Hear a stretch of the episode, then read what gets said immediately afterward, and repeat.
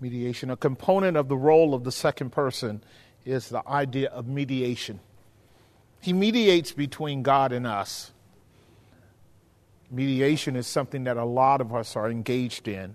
So I don't want you to think of that term in a sterile way. Think of it in a very pragmatic, um, instrumental way. It's very pragmatic, instrumental. What is mediation? Mediation is a functional component that operates between two entities. Does that make sense? Good. That'll, that'll help us with the, um, with the role of the Lord Jesus Christ, with the role of Christ. So in theology, what we do is we call the gospel the person, do you see that? And then the work of Jesus Christ. Those are the five words person and work of Christ. We want to know the person and work of Christ. That's what constitutes the gospel. A person can know about God the Father, but if he does not know God the Son, he doesn't know God in the doctrine of the pardoning of sins. People can know about the one true and living God in general in his ontological nature as cardinal one. There is one God. That is um, monotheism. It is what is held by Judaism, is held by Islam, and uh, whatever other extractions and expressions of monotheism there are. But when we are dealing with Christology, the study of Christ, we are presupposing a plurality in the Godhead a plurality of persons. So, this is what I mean by persons here the person of Christ. This is what you and I have been dealing with for a while the person of Christ. Today, we're going to be dealing with his work and what that constitutes in the area of his mediatorial roles. And I say roles uh, plural, which is equivalent to his work. You know, if you don't believe me for what I say, believe me for my work's sake. And so we want to kind of begin to drill into that uh, tonight. We've been working through our outline, the coming of uh, Messiah, and we opened up dealing with the eternality of the Son of God, the eternality of the Son of God. It just has to do with the fact that the Son of God has no beginning and he has no what? If that is true of Christ, then what we are assigning to him is ontological equality with God at the level of their nature. Ontology means essence. Ontology is the Greek term ontos, which means true, that which is true, that which is true to its nature, that which is true to its essence that which is true to its substance. is translated in the New Testament truly, truly, truly. That's the idea.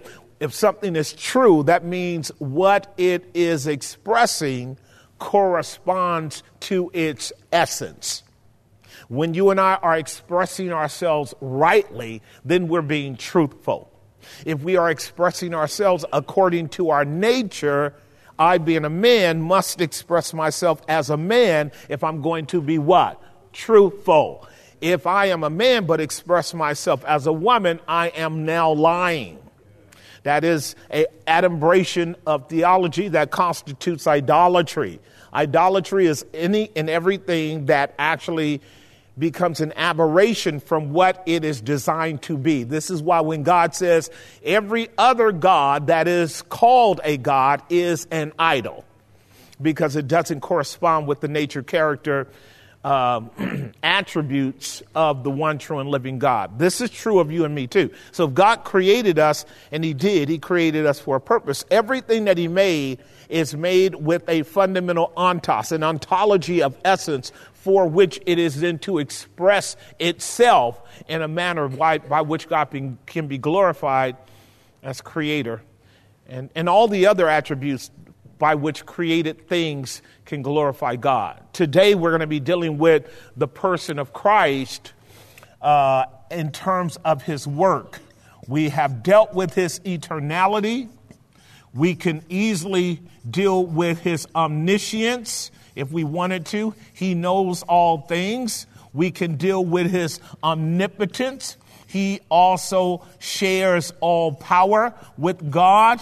Um, and there could be other, what we call personal predicating attributes that are exclusive to God. In theology, we call this uh, non communicable or incommunicable attributes. Like God is all knowing, nothing else in the universe is. God is all wise, nothing in the universe is. God is all powerful. God is everywhere present. Nothing else in the universe is. And this is what constitutes the otherness of God from his creation. That makes sense, right? So there are attributes ascribed to God that when you read your Bible, they, they help us understand that God is different from the things that he made. The things that he made are reflections of God, but the things that he made are not equal to God. That's why God would say in the book of Isaiah, To whom then would you make equal to me? What would you create that would carry the same kind of equality of person in essence and expression as I am? This is why he says, I am God alone, and besides me, there is no other. So he, he ascribes that argument to himself. And this is where the Lord Jesus becomes, for many people, a stumbling block because Christ would do that as well for himself. He would own attributes of which it would uh, on the surface appear to only ascribe to God. So, like we learned in John chapter 8, that Jesus said in, in chapter 8, around verse 58 or so, before Abraham was, I am. That ego eimi um, is an expression that belongs only to God, and it refers to his eternality. And they wanted to stone Christ for that expression. That would have been Christ owning in his person an attribute that would have described him as something more than a human, human being, his, his eternality. Or when he was talking with Philip in John's Gospel, chapter 2, and he said, as Philip approached him, Ah, an Israelite indeed. And, and Philip called he called him Philip. He said, Philip, an, an Israelite indeed. And Philip said, How did you know me? And he says, I knew you when you were under the fig tree. And he was talking in terms of his omniscience, his capacity to see Philip before he came. And that startled Philip. Because remember later on, it was Philip who said in John 14, Lord, show us the Father, and it would suffice us. We'll be satisfied once we can gain a comprehensive understanding of the Father. I'm going to show you a verse in relationship to that in a moment. But do you remember what Christ said? Christ said, If you have seen me, you've seen the Father. So now what is he doing? He's making an equation of relationship between himself as the thing seen and the thing unseen when he says, If you've seen me, you have seen the Father, who cannot be seen because he's invisible. So there's an equation of paradox here. A visible thing is representing an invisible thing. That, that sort of categorical equation doesn't bother us, does it? And the reason it doesn't is because enough of the handmaiden of science has been given to us for us to know that virtually everything made is made by something at its rudimental level that is not seen. We know that now. We know that we understand the laws of gravity and the laws of inertia and the, and the laws of centrifugal force. We understand G force and many, we understand the laws of gravity. We understand multiple laws now that we didn't before. And life was a mystery before that, but now we understand that God was telling the truth all along in terms of his wisdom in creation. And the more we humble ourselves, the more we will also learn more about this God that created the heavens and the earth. Because we can only know if God tells us. And so mankind has benefited from science to the degree he has submitted to the evidence in relationship to the argument or the proposition. So it is here. Look at uh, 1 Timothy chapter 2 verse 5 with me. And I'm going to begin to share with you some of the works of Christ, or what we call mediatorial roles. And we're going to be working our way through the Bible from the Old Testament to the New, briefly, not comprehensively, but enough to own once again that axiom that Christ gave in, in Psalm 40, verse 7 Look, I am the one who has fully come in the volume of the book. It's what? written of me. Okay, so it's important. That proposition is a massive claim because if it's true, then any interpretation of the Bible that fails to take into consideration the scope and scale of the person of Christ, any interpretation that fails to do that is an interpretation that is going to fail to understand the intentionality of Scripture as God has given it to us. For there is how many gods? And Peter and Paul is talking here, and Paul is a strict Old Testament Torah Jew, okay? So he knows Torah. He knows, he knows the Shema. He knows that. There is one God. Hear, O Israel, the Lord your God, the Lord our God is one Lord. Him only shall you serve. For there is one God and one what? Mediator between God. So we have inherent in that second clause the idea of mediation, do we not? We have God as the subject, we have mediation as the action, and we have the mediator himself self now as the object here. For there is one God and one mediation or mediator between God and man. And what we have here in theology is an ep- exegetical, an explanation of the prior line. The first line says there's one God. The second line says, and there's one mediator between God and men. So the subject is God and men. Mediation is the issue. Can you explain that? The mediator is Christ. That's called an exegetical. It explains itself. There's one God and one mediator between God and man, the man Christ Jesus. And we could really drill down into the verse and talk about the importance of Christ's mediatorial role at the human level or at the level of anthropos. So we're going to take we're going to take theos and anthropos and juxtapose them together for a moment, keeping a line there. Because we've already affirmed that Jesus bears the same nature as God, did, did we not? So Jesus is also theos in nature. Okay, that's John chapter 1, verse 1 and 2. And the Word was God. Okay, this is. Um, a, a, a predicate nom- nominative in the Greek language, and the word was also by nature God. So there is God, there's the word, John 1 1, and the word also was God. It doesn't mean there's two gods, it means that, and the word bears the same nature as God. Okay, two persons, one nature. That's the, that's the construct in the Greek grammar.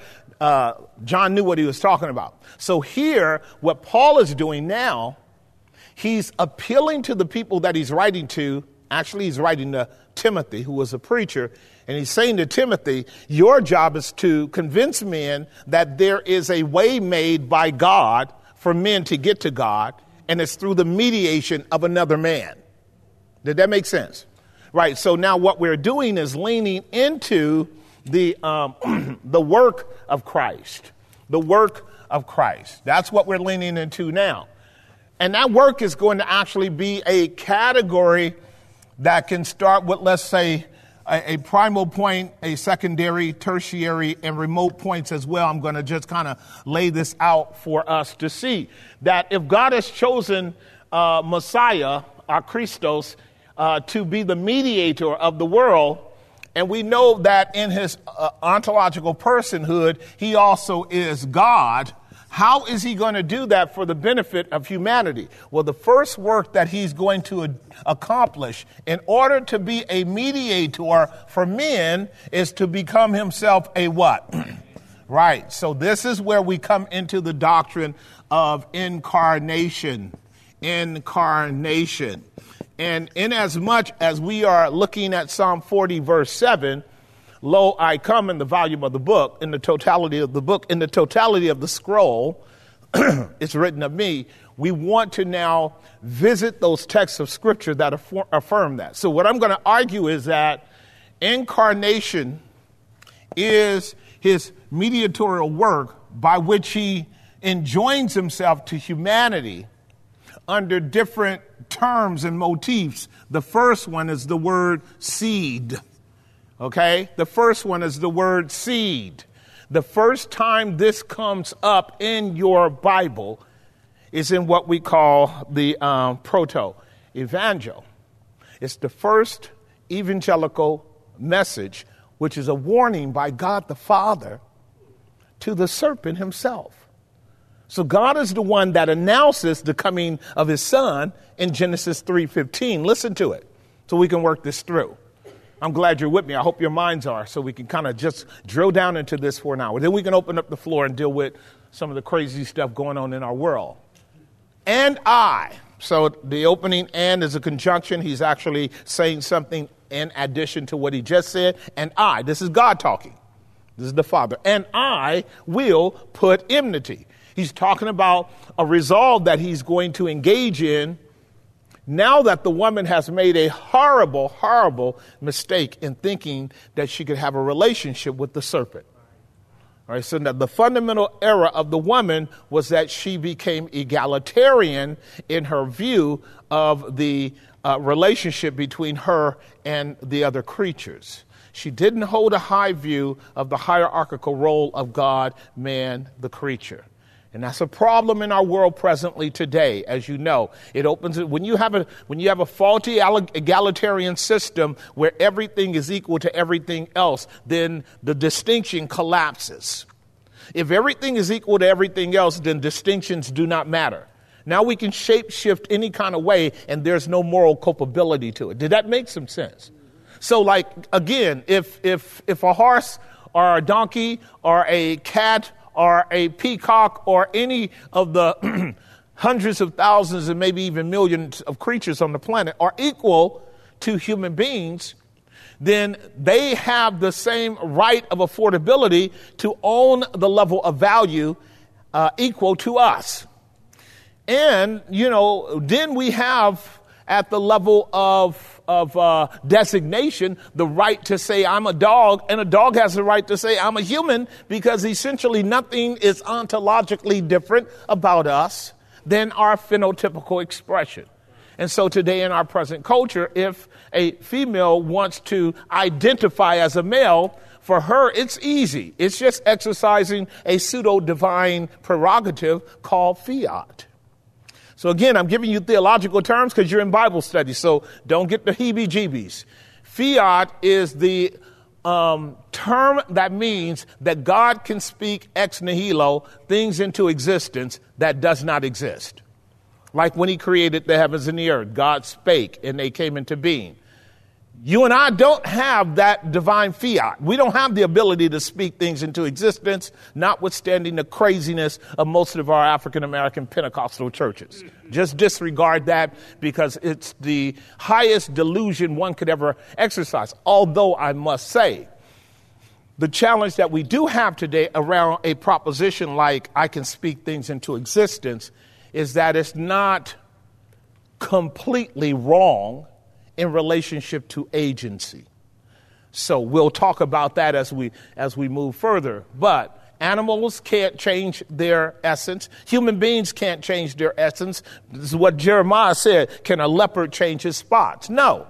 Right, you and I are ontologically fixed. We can put on a form of something else, but that would be a falsehood. And, and again, we're talking about idolatry, aren't we? at that point. And, and the real battle in our, in our world is this. This is our real battle. If you really want to hear it out, if your minds are with me, the real battle is anytime someone opens their mouth, whether or not they are perpetrating a fraud or telling the truth about any subject we are engaging.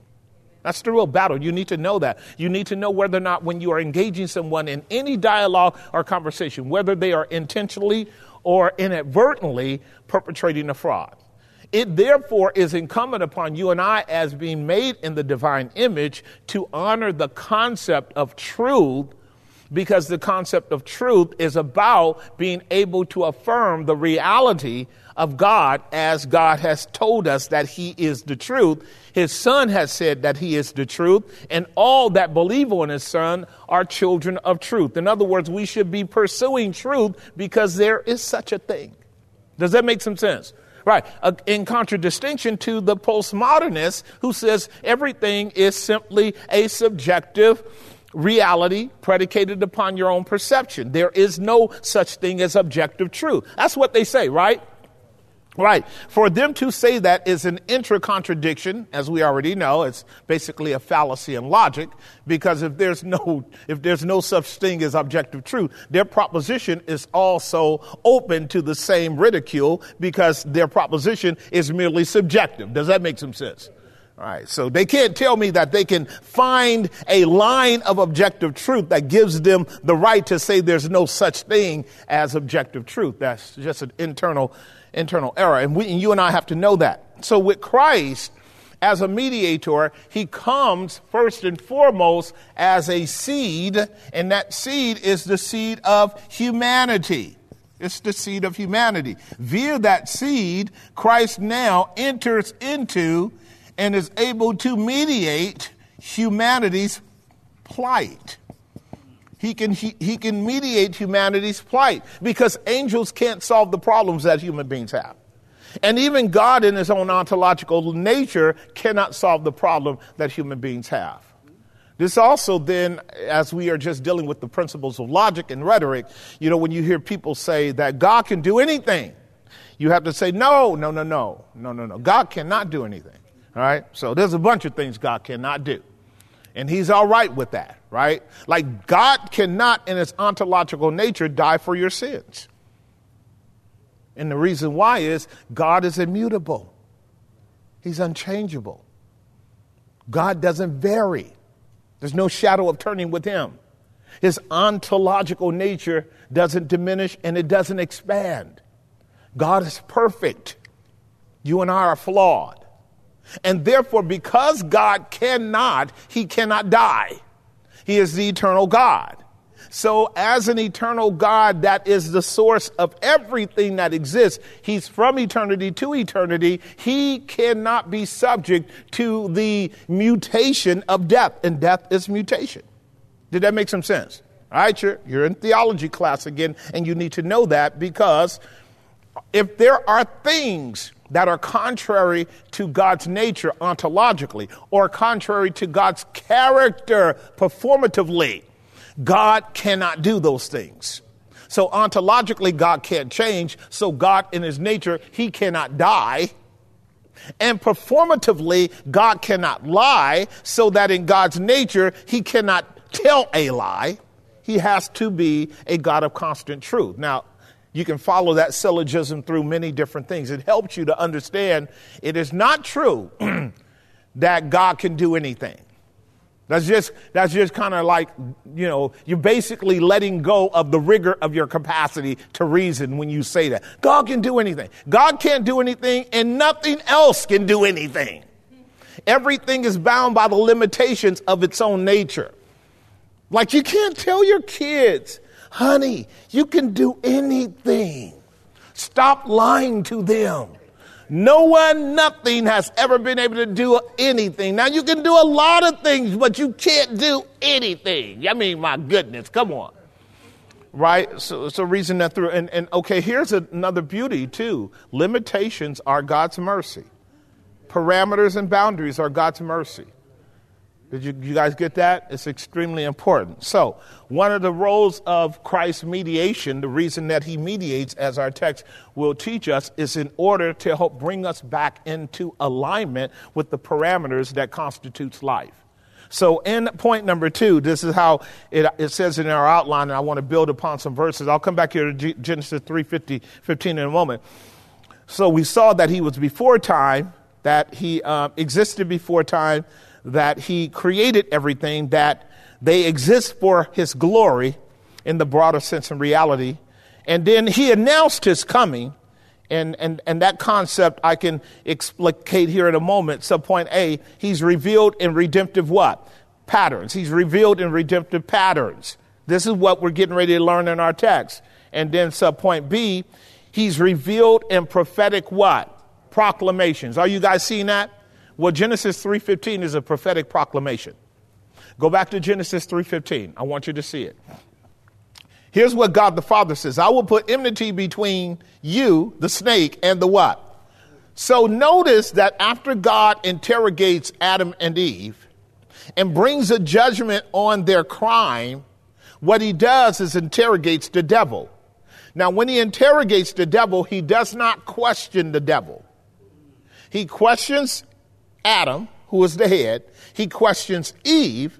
But with the devil, there is no question. The judge simply indicts him for the crime. There's no room for the devil to wiggle out of his behavior. Now, if you and I are created in God's image and we get to share his attributes, here is one of them. When you know you're dealing with a snake, don't ask him questions. Now, so once you know you're dealing with a snake, you don't give him wiggle room to wiggle out because he will if you give him room, okay? You'll see Jesus having done that many times. Jesus does not have a, an interrogative Socratic dialogue with the serpent. He simply retorts with the devil with scripture in a very ex- explicative way to condemn him by the authority of scripture. Does that make sense? See, and that's because of two things with Christ, just to help you. One is Christ is clear on who the devil is. Now, you and I are not always clear on who the devil is, but Christ is. When you know you got a hissing snake with forked tongue and poison in his fangs, please know you just about to get bit. The longer you talking to him, the more probable it is he's going to bite you. He wants to have a lengthy conversation with you because he's just waiting for you to blink so he can strike. Right. So you got to know who he is, and then you got to know who you are. Because Jesus knew who he was. Get thee behind me, Satan. It is written. That's a good way to talk to snakes, isn't it? All right, so now notice what the text says. And I will put enmity between you and the woman, and between your seed and her seed. So uh, we can come back to that a little bit later. It's not hard to do, but it does require some framing. Notice what God does here.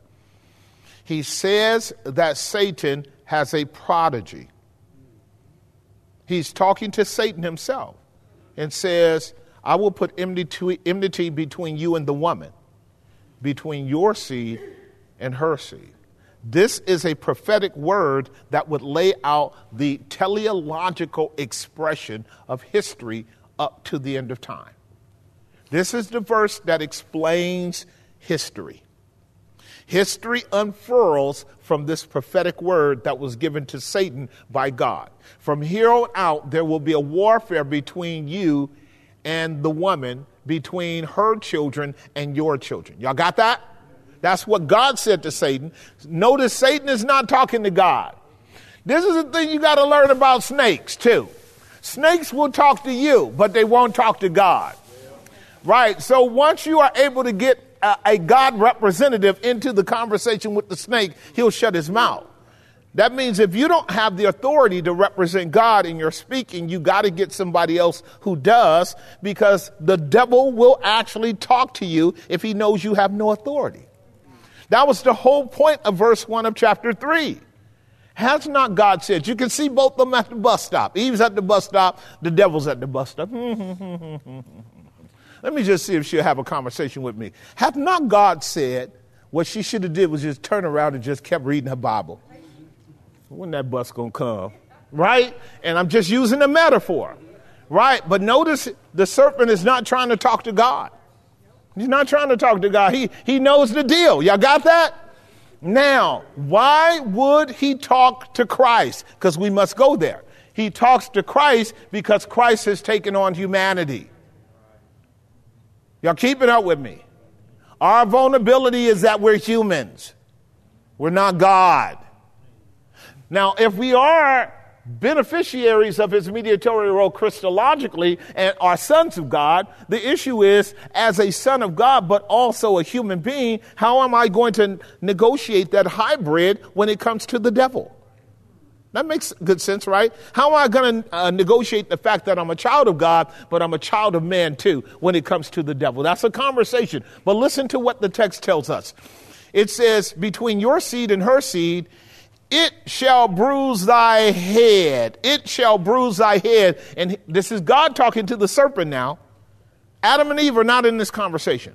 This is the intervention of a loving God dealing with Satan. This is the intervention of a loving God dealing with Satan. The loving God has already admonished his children, has he not? Now he's saying, get out the way. Let me deal with your eternal foe. Let me let him know what the boundaries are. Let me let him know what the geography is. Let me let him know what the landscape in the theater is. Let me let him know what the conflict will be. All of my people will be at war with you. Did that make some sense? Not all of humanity. Not all of humanity, all of God's people. Okay? We, we will know this because Satan will have a seed and God will have a seed. Y'all keeping up with me? And so God is already implying as he talks to the serpent, he has won the day with human beings. What does that mean? He has access to their minds. How do we know? We're getting ready to move to a, another example here in a moment, but let me finish the text. It shall bruise their head. That is, her seed shall bruise his head. Wound him, actually, literally in the Hebrew, it means to crush his head, and you shall bruise his heel. So there will be a ultimate conflict between two seeds, Satan and the seed of the woman, which is who? Christ. And they will clash at Calvary. And at Calvary, Satan will bruise the heel of Christ. That is his human nature. That is his human nature. The Lord's part of our body, uh, uh, in terms of uh, anatomically, is our heel, our feet. Did that make sense? And that's where metaphorically the serpent bites. The serpent bites the heel. He doesn't bite the head. He the heel. And our heel is our human nature, okay? So Christ's human nature would be subject to the bite of Satan in that the role of the devil is to steal, to kill, and hopefully to destroy. He will kill Christ in his human nature, but he will not destroy him. But in killing Christ, he destroys himself because while he goes to strike, he hits the heel, the heel crushes the head. Do you see that? That's a slow but uh, simultaneity of a conversion at the cross where the enemy's head is crushed. He's not completely destroyed in the sense that he doesn't have purpose and um, and sustain reality in the world. He really does. And that's another conversation. But he's crushed in that he is doomed by the once for all work of Christ on the cross. I know you got that. And you shall bruise his heel. So when you look at this verse, we're dealing with the doctrine of the seed now, are we not? We're dealing with the doctrine of the seed. The seed is in relationship to who? Man. Now that prophecy is going to immediately play itself out in a struggle in Genesis chapter 4 between Cain and Abel. Y'all got that? Abel is the seed of the woman, Cain is the seed of the serpent. Y'all follow that? And what I am doing now is simply quoting First John chapter 4, right? And Cain was of that wicked one, the devil. And he was a murderer from the beginning. And no murderer has eternal life. You guys remember the language? For time's sake, I'm not going to tell you. You should know this by now. But what I am doing is showing you how the Old Testament and the New Testament correspond. John got it. The one who lay in Christ's bosom, he got it that, that Cain was a foreshadowing of all who are operating in hostility to Christ, right? And he will kill his brother. This speaks to the proximity and, and, uh, uncomfortable in, uh, uh, intimacy between the seed of the woman and the seed of the serpent. Co- uncomfortable intimacy, meaning that throughout history, the battle and conflict at the human level is between brothers and sisters. That's the case right now. Even as we see wars going on around the world, it's men and women who live in as close a proximity of relationship as you possibly can, holding enmity in the heart and killing one another. You guys got that? All right. So in, in your outline under uh, point number three, revealed himself in personal mediation I want to uh, move now from the idea of the seed, which is, is, I'm not really going anywhere, but what I want to do now, moving from the seed and then also now briefly moving from his humanity, his manhood, this is, um, this is not to take away from this centrally in the incarnation, but what your Bible is going to uh, show you is that one, he is the seed. Secondly, therefore, he is a what? Man, but he also now comes in a more, uh, uh, what might be said, a supranatural sense, supra anthropomorphical sense. And what do I mean by that? He takes on the role and work of an angel. He takes on the role and work of an angel. I'm, I'm skipping metaphors. I'm skipping not, not metaphors, but prophetic images in order for us to grasp that. Um, and you'll see that under point number two, point number three, subpoint A, the angel of the what? angel of the Lord. So, here's what uh, theology uh, affords us when we study humanity. When we study humanity, we are looking at the creation of a species by God that brings bewilderment and bewonderment to angels. So you got God, then you have angels, then you have men. This is a universal sort of uh, motif in all religions God, angels, men, right? And, uh, and angels uh, operate largely in, uh, in, in greater power and greater might and greater proximity to deity than mankind does. But in the biblical narrative, mankind is uh, more precious and more important to God than the angels. Does that make some sense? Right. I'm being a bit um, generic with the terminology. I could be a little bit more specific, but hierarchically, what the, what the scriptures show us is that God is taking mankind into his bosom as his son, and the angels are called to be servant sons to his sons if that makes sense, right? Because they are bearing attributes of God too. The angels bear attributes of God, they really do. The angels are hinted at as being sons of God as well, the good angels. In the celestial dimension. So, in the terrestrial dimension, in the physical dimension that you and I operate in, this physical dimension, sons and daughters of God are understood as human beings in general and then sons and daughters of God are understood in a more precise, redemptive way, particularly. Did that make some sense? And it's important for you to know when Scripture will uh, give the generic uh, qualifications of human beings made in the Imago Dei, and therefore, in that sense, they are human. They are uh, sons and daughters of God. That makes sense. But in the more particular sense of redemptive realities, larger covenant uh, strategies on God's part, the children of God are men and women who are brought into fellowship with God via God's own Son, Jesus Christ, and therefore are what are called little Creoles or Christos or Christians. Because our relationship with God is now through the anointing. We are lifted up out of mere humanity where we are subject to the curse of the seed of Satan. That makes sense. We are lifted up out of the curse of the seed of Satan because the seed of Satan is his ability to govern all of humanity while as yet they are in rebellion and disobedience to God. Mankind is walking in enmity and hostility to God, and that's why Jesus says, You are of your father, John 8 44, and the works of your father you will do. You shall know them by their right. So you'll know the children of the devil from the children of God. That's specific New Testament language, is it not? And so the children of the devil will be operating with qualities and characteristics and, and schematics and plans and goals and objectives and ambitions that reflect Satan and the children of God will be operating out of qualities, characteristics, ambitions, and strategies and schemes that reflect the true and the living God, and more particularly, the work of Christ. In the world, this is your, your sort of binary uh, framework that we deal with in Scripture. The angels come into play as a much more expedient mediatorial agent to help the sons of God navigate their way through the world what Jesus would say that every one of God's children brought into this world have angels.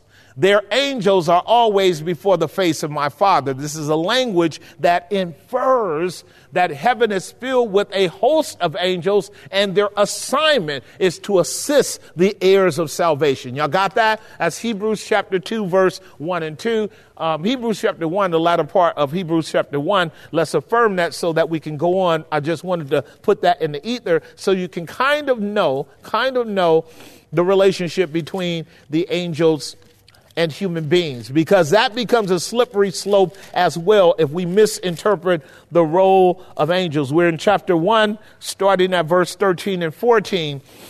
But to which of the angels said he at any time? Hebrews chapter 1, uh, verse 13 Sit on my right hand until I make your enemies thy footstool. I'll, we'll be going back there shortly.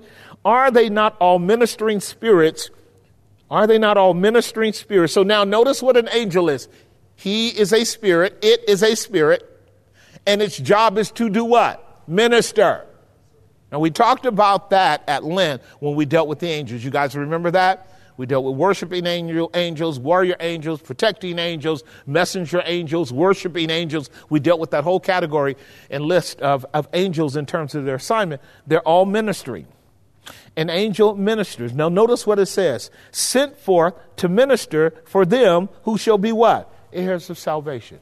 So whenever you see angels in scripture, they're doing two things. They're engaging in worship and in warfare right? So I'm just going to give you that simple pattern because I'm getting ready to show you something that you got to be able to swivel on.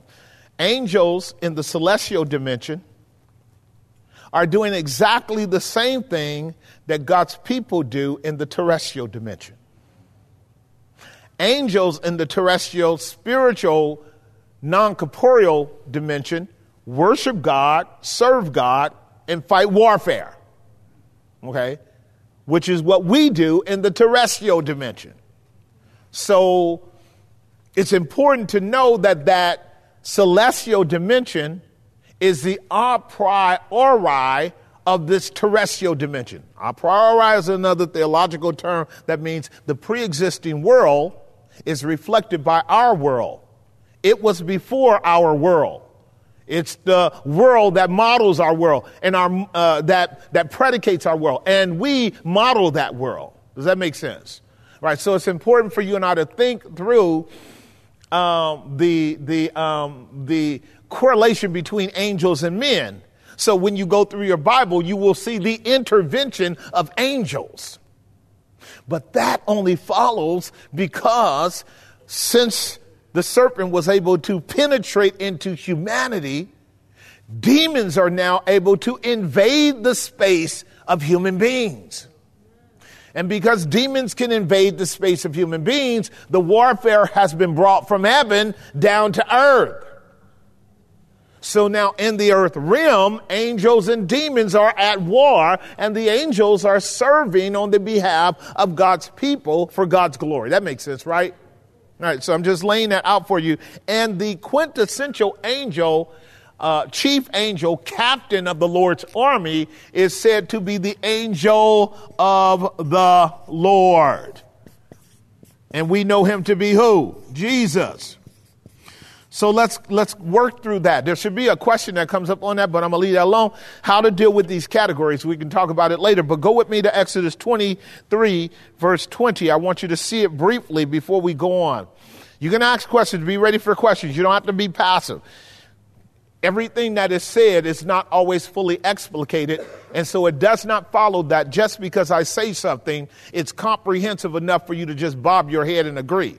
I can make a proposition and it can open the door for 50 oppositional questions. Right. For one reason, I could be wrong.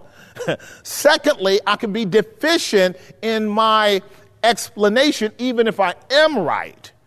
Right? And so some truths have so much room for nuance that we can have great conversations around it, right? But that really uh, also assumes that you're thinking deeply on these these matters. So now notice what it says. This is the this is God talking to Moses. Behold, I send an angel before you to keep you in the way. This is what God told Moses to tell the children of Israel. Now, who is that angel? It's Jesus. And his role is what is called a forerunner. Now, a forerunner is an individual that goes in front of the people to clear the landscape to make sure that the path to the goal is clear. And the Hebrew writer tells us in Hebrews 4 that Christ is our forerunner who has entered into the veil for us. This is why it's so important to know your Bible. Because when you read a verse like this, you should have two or three Bible verses running through your head. I do. And I go, man, what a beautiful concept. Not only is the angel of the Lord, he's the one that charts our destiny. So now you can take this verse, and if this angel of the Lord you are persuaded is Jesus, now you know why he said in John 14, I am the way. I am the hodos. You're, you're, you're, you're coming behind me because I carved out the path for you. I am the truth, and I am the life. I am the way, the truth, and the life. I'm the one carves out the path. You follow me, it will be reality for you, and it will result in life. Right? This is a beautiful truth that he's laying out here. Behold, I send my angel before you to keep you in your way and to bring you into the place which I have what? Isn't that John 14, 6 and 7? Right? If it were not so, I would not have told you. So he's saying, I'm going ahead of you like I did for them. In the same way in which Christ carved out a pathway to protect the children of Israel to enter into the promised land, so Christ has carved out a pathway for glory for us. He is our forerunner. That makes sense, right? So now think about the angel of the Lord. He not only carves out the path as a forerunner, but he comes back and accompanies us on the journey. He comes back and accompanies us on the journey. In your own mind, what you get to do is ask yourself, how many places in the Old Testament do I have a conscious knowledge of the presence of the angel of the Lord?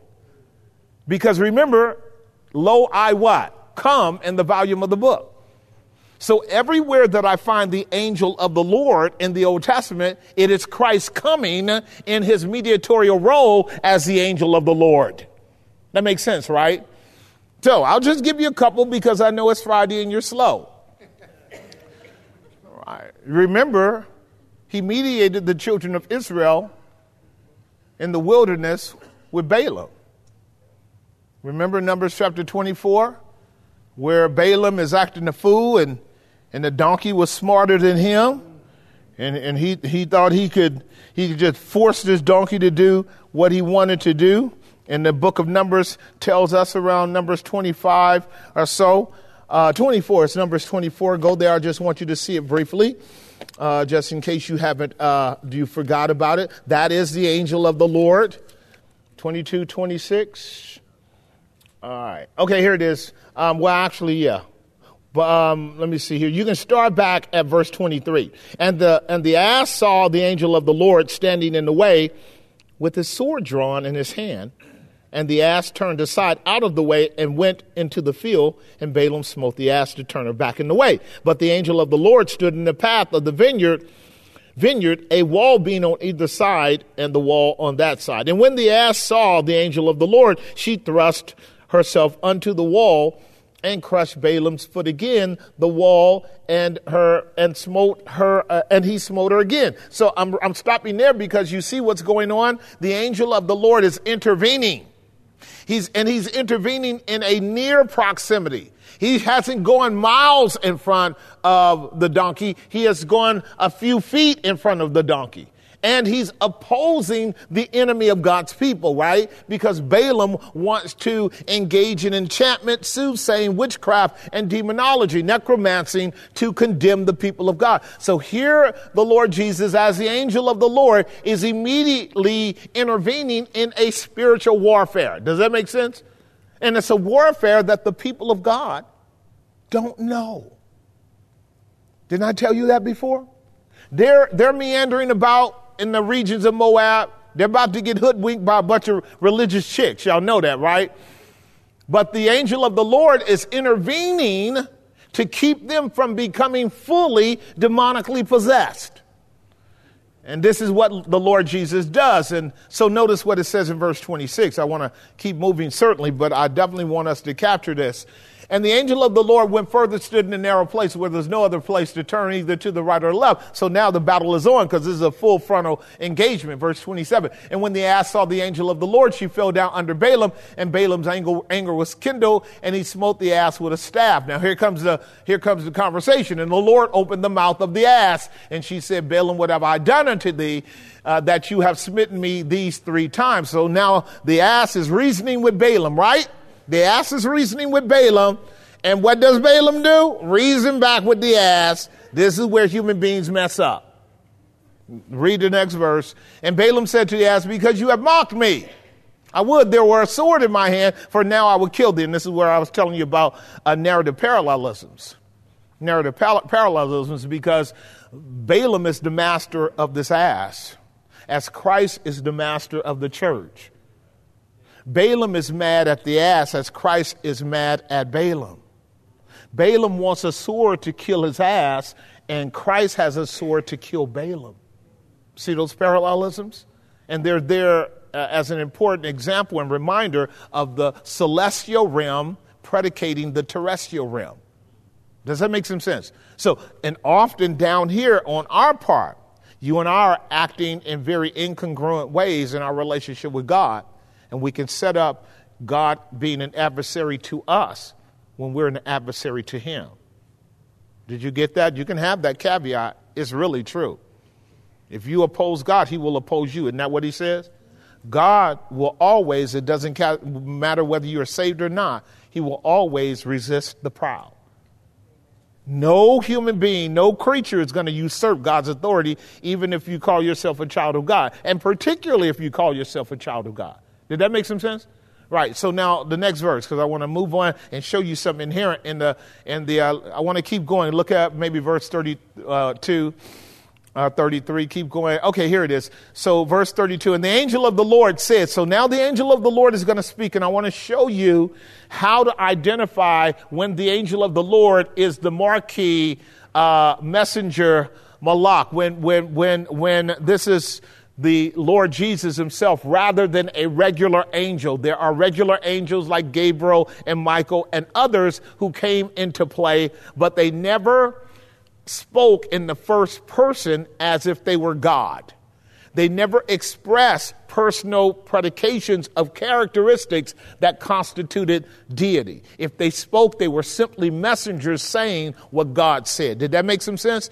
The categorical distinction between regular angels and the angel of the Lord is the regular angels would never attribute to themselves uh, the, the divine nature of incommunicable attributes. Whenever you hear the angel of the Lord saying, Your way is perverse before me, now you've got God talking. Notice what it says.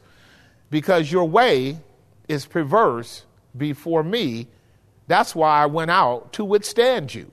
Verse 33. And the ass saw me and turned from me these three times. Unless she had turned from me, surely now also I had slain thee and saved her alive. See it? Now this here is an expression of arbitrary righteousness. Not arbitrary in the sense that God is whimsical, but it's arbitrary in the sense that God has made a distinction between who should live and who should die here. That's what a judge does. An angel does not have that prerogative within himself. He has to do strictly what God says. God has the right to say here, uh, Balaam, you deserve to die. And this ass is going to live. And you and I can take a nice little uh, snapshot. This here is a uh, sample size of the distinction between uh, the elect and the non-elect, if you will, the rebel false prophet and God's elect, because the rebel false prophet will die and God's elect will be saved. But he or she and they collectively as a whole or individually is only saved because of the intervention of the angel. May that bless you. Because you and I have talked about this before, before I let it go. The precarious nature of the ass is that the ass is operating against God because she is bought by Balaam and Balaam's operating through her. And what that represents is a naive, ignorant, or complicit church that supports false doctrine and false preachers. Did that come home? This is why I told you and I said anytime I'm preaching this text. How many of you remember when you supported false doctrine and false teaching and heresy and, and, and, and heterodoxy? Right, and you did it ignorantly in unbelief. Well, you were a donkey being ridden by Balaam, and he rode you as far as he could until Christ showed up in his mercy and set you free. Right. And, and you know, I, I don't know, you know. I don't see anywhere where the donkey ever writes a letter to Balaam saying, you know, did, did the Lord straighten you out? Because if he did, I'm ready to roll with you again.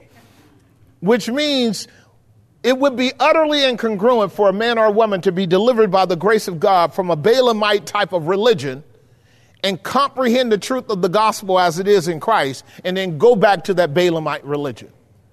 I'm just going to put that out there to you.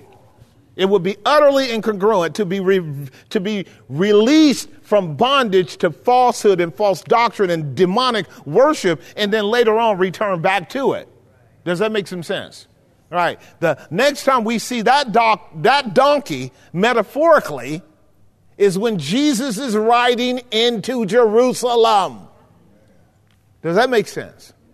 Riding on the foal, in the foal of an ass. I had slain thee, verse 34, I think, before I go on. I got a few more things.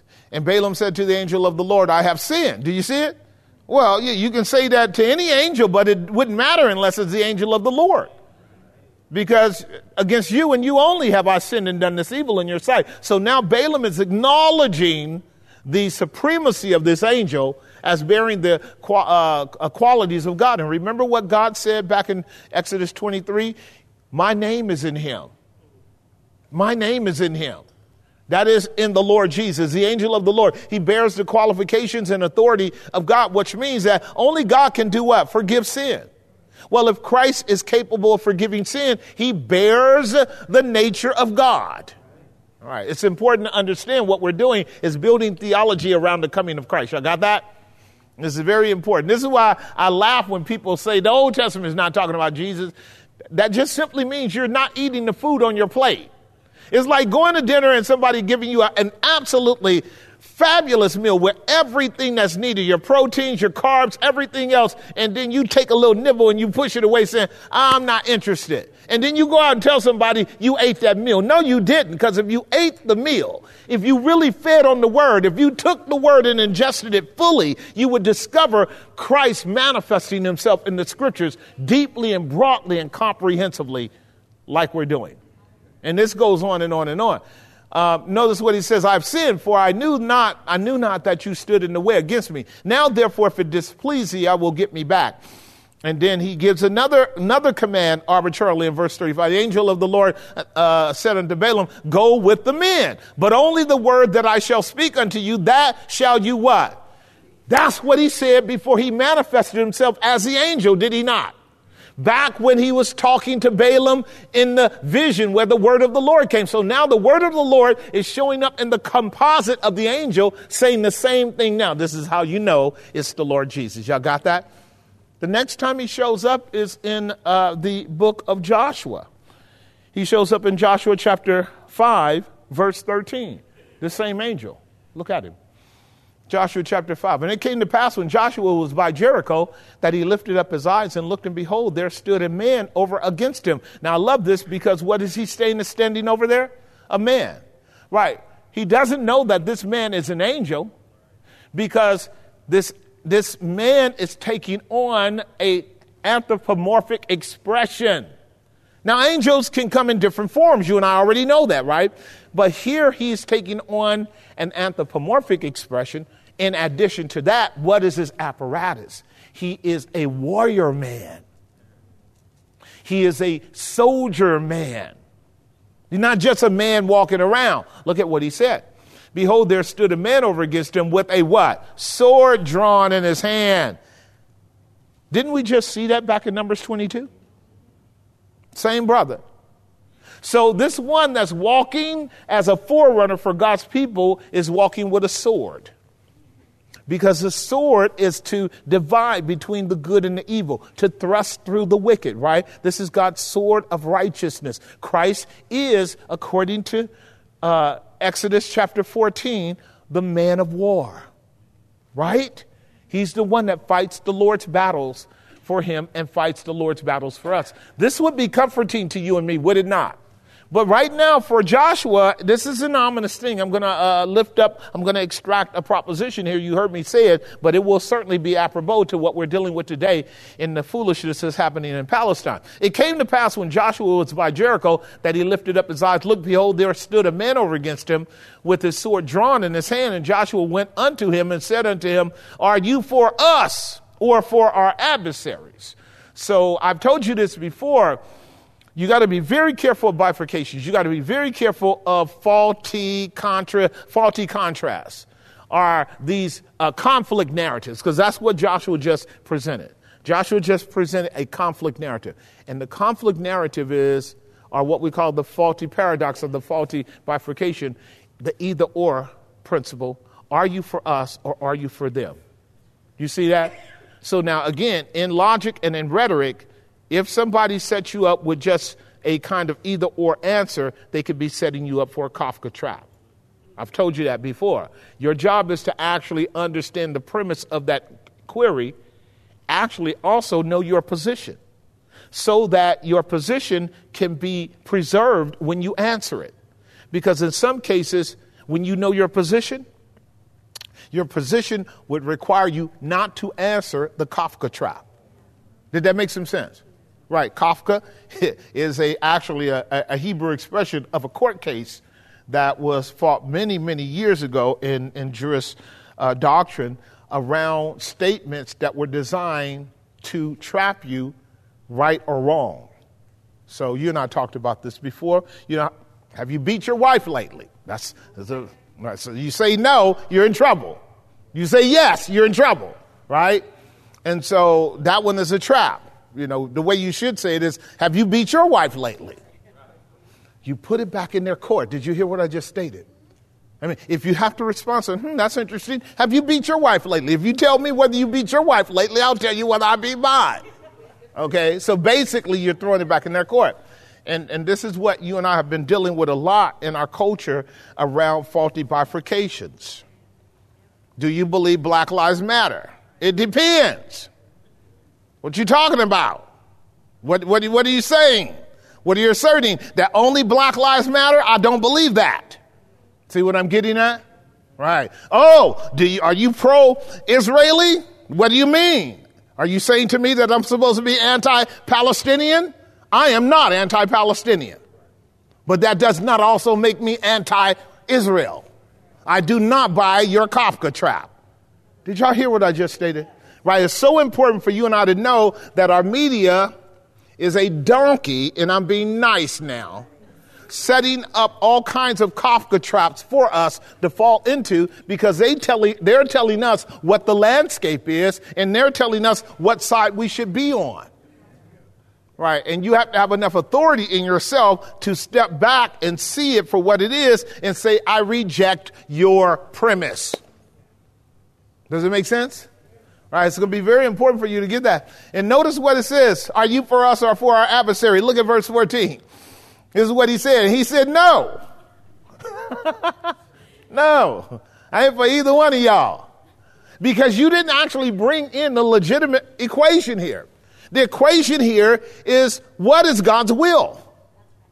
What is God up to? How does God see this? This is what I was telling you about getting trapped by horizontal dilemmas. I love using these terms, it helps you. It's a horizontal dilemma that Joshua is operating out of, and it, and it caused him to fail to see that he was dealing with a vertical reality.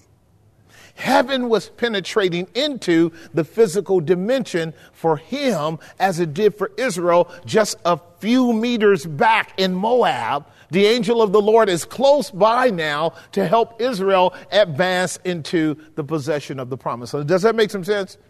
Right. And so, and they, he said, no, but as the captain of the host of the Lord, I am now come. And then Joshua had the revelation, fell on his face to the earth, and did worship, you know, and did said unto him, What saith my Lord unto his servant? There you go, a great, great response. So under point number three, he revealed himself in person. We're almost done here. Let me just walk through a few things. The angel of the Lord is a big mediatorial uh, motif in the Old Testament. He is. He shows up in the book of Judges, right? You guys remember when he shows up with Gideon in the book of Judges, right? The angel of the Lord shows up in the book of um, in the book of First Samuel as well. He shows up in the book of Chronicles as well. The angel of the Lord is talked about prominently by David in the Psalms. The angel of the Lord shall scatter them. He shall scatter his foes because David met the angel of the Lord. Did he not? When David was in his weakness and about to number the children of Israel in preparation for a war he should not have uh, engaged in. And the angel of the Lord showed up and gave him three choices. And uh, again, so the angel of the Lord is this celestial presentation of Christ, mediation of Christ. Another one that I think is important for you and I to capture in terms of the mediatorial work of Christ, and that is subpoint B, the Melchizedekian priesthood uh, motif. This is Genesis 14, 18. So here Abraham is, is in the promised land. And his son, his, his nephew Lot has made a just royal mess out of his life. And And as it is in that part of the world, they're fighting all the time. This is just absolutely phenomenal, isn't it? If you think it through, they're fighting all the time. They've been fighting for thousands of years. So Lot decides to go down to Sodom, where they're acting an absolute San Francisco, New York fool, and uh, and he gets he gets trapped by a war. And I, I can just give that to you so you can capture this. That's exactly what the enemy wants you to do. Be distracted from a moral foundation with an ethical clarity that allows you to walk within the freedom of your authority in Christ and with a comprehensive vision that can see really what's going on. You cannot see the warfare in front of you if you're distracted by the lust of the flesh, the lust of the eye, or the pride of life. Am I making some sense? That's the goal of the enemy to tell you, let's eat and drink and be merry because tomorrow we die. And really, all along, the enemies are gathering together. And that's exactly what's happening right now, as you guys know. And people that are committed to folly will wake up and be ensnared because they're already being besieged about. That's what happens to Lot. So Abraham delivers Lot out of the situation and saves the uh, predetermined city of Salem, which has a high priest in it, and his name is who? Melchizedek. And Melchizedek, king of Salem, brought forth bread. You see that word Salem? It's a contracted expression of Jeru, Salem. Y'all got that? Salem as Jeru, Salem. Foundation of what? Peace. Shalom. Jeru, foundation of peace. So Melchizedek is king of Salem. He brought forth what? And he's celebrating with, uh, with Abraham the victory won, is he not? But notice what he is not bringing blood. He's not bringing a sacrifice because he's not the priest of an Old Testament system. He's a priest of the New Testament order. The work of sacrifice has already been done. Christ's death on the cross has already accomplished eternal redemption. And what Melchizedek is doing is allowing Abraham to enjoy the gospel of grace even before grace shows up.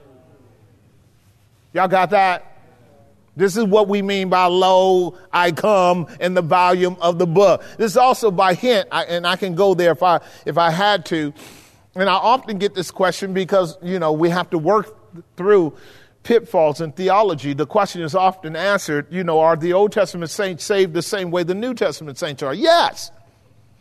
This is Paul's argument. I think what I'm going to be doing, I'll give you a little precursor on it. I think I'm going to actually, for the year 24, go through year 2024, go through the book of Romans very carefully. So Romans Road is going to be a pilgrim's progress for us for the next 12 months, okay? So tie Pilgrim's Progress with the Romans Road, okay? So we're going to walk through Romans and go deeper than we ever have and, and understand Romans in a way uh, you know, where we can, we, we can learn some more things. Romans is always a blessed journey, but it's going to be very contextual for us this year, particularly when we get to chapters 9, 10, and 11, okay?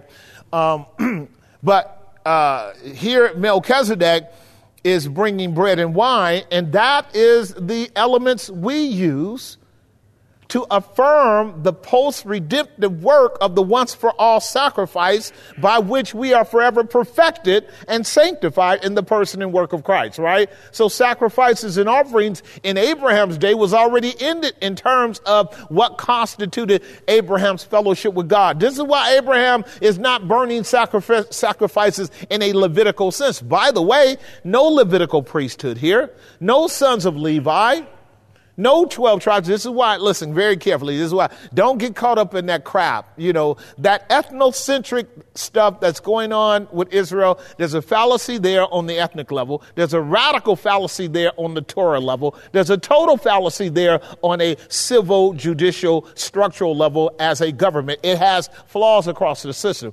The internal conflicts are abounding everywhere for them, okay?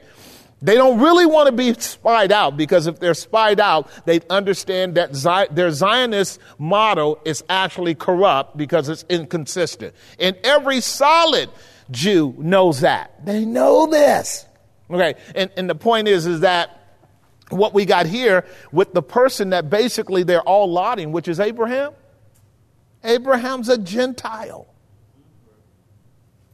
Did you hear me? He's a Gentile. See, and this is what our Jewish brethren actually do know that Judaism didn't come into identity until Mount Sinai. Did y'all get that? Torah became the constitution that constitutes the unique people of God in covenant with God at Mount Sinai. Abraham was a Gentile. Now, Paul is a quintessential Jew, and this is what he tells us in Romans 4, does he not? Abraham was called in uncircumcision, covenant already established. So, as a Gentile, he's us. And then the seed that he has has to procure two next levels from Isaac to Jacob, and then the 12 tribes. And then those 12 tribes are Hebrews. They're not Jews. Not until they go into the wilderness and establish a covenant in about 1447 BC. And from that point on, they take on a people and nation status. They are a people without a country, okay? And then they actually established their country. I love the arguments that are going on now because they really stuck their foot in the hornet's nest today around what's going on. And people now have to go back and deal with uh, political doctrines like the rights of kings and manifest destiny and who has the right to slaughter people to take land. Okay, so one of the things you're learning here, if you don't see it, is that Zionism is a return to the Old Testament model of, of destroying people and taking land. And the gospel completely mitigates that. Did y'all get what I just said? The gospel completely mitigates the people of God going into the world and dominating people and taking lands. That's, that's the reason why Christ was not received by our Jewish brothers because they couldn't comprehend a grander Judaism in the heart that had no ethnicity as its distinctive correlating factors. Did that make some sense? Because that's where we are today. And so they've been arguing and fighting about them being the true Jews. And Paul would say, You're not, and Jesus would say, You're not. But see, they don't have to listen to those two brothers because they don't believe in the New Testament. You see, they have to make sure that they don't listen to the New Testament because the New Testament will correct them. So they have to set aside the New Testament, hold to Torah, and I wouldn't even have a problem with that. I, you guys have already taught you to listen to solid Torah brothers, right? Because they actually have a better understanding of what's going on than the Zionists do. They have a much better understanding. They understand that the Zionists are hood, hood, hooking and crooking, just like our American governmental institution has done the same thing. So I'm kind of prefacing you guys for a real war that's coming in 2024 and 2025. And you, te- you need to know that labels should not deceive you. Always overcome the superficiality of labels.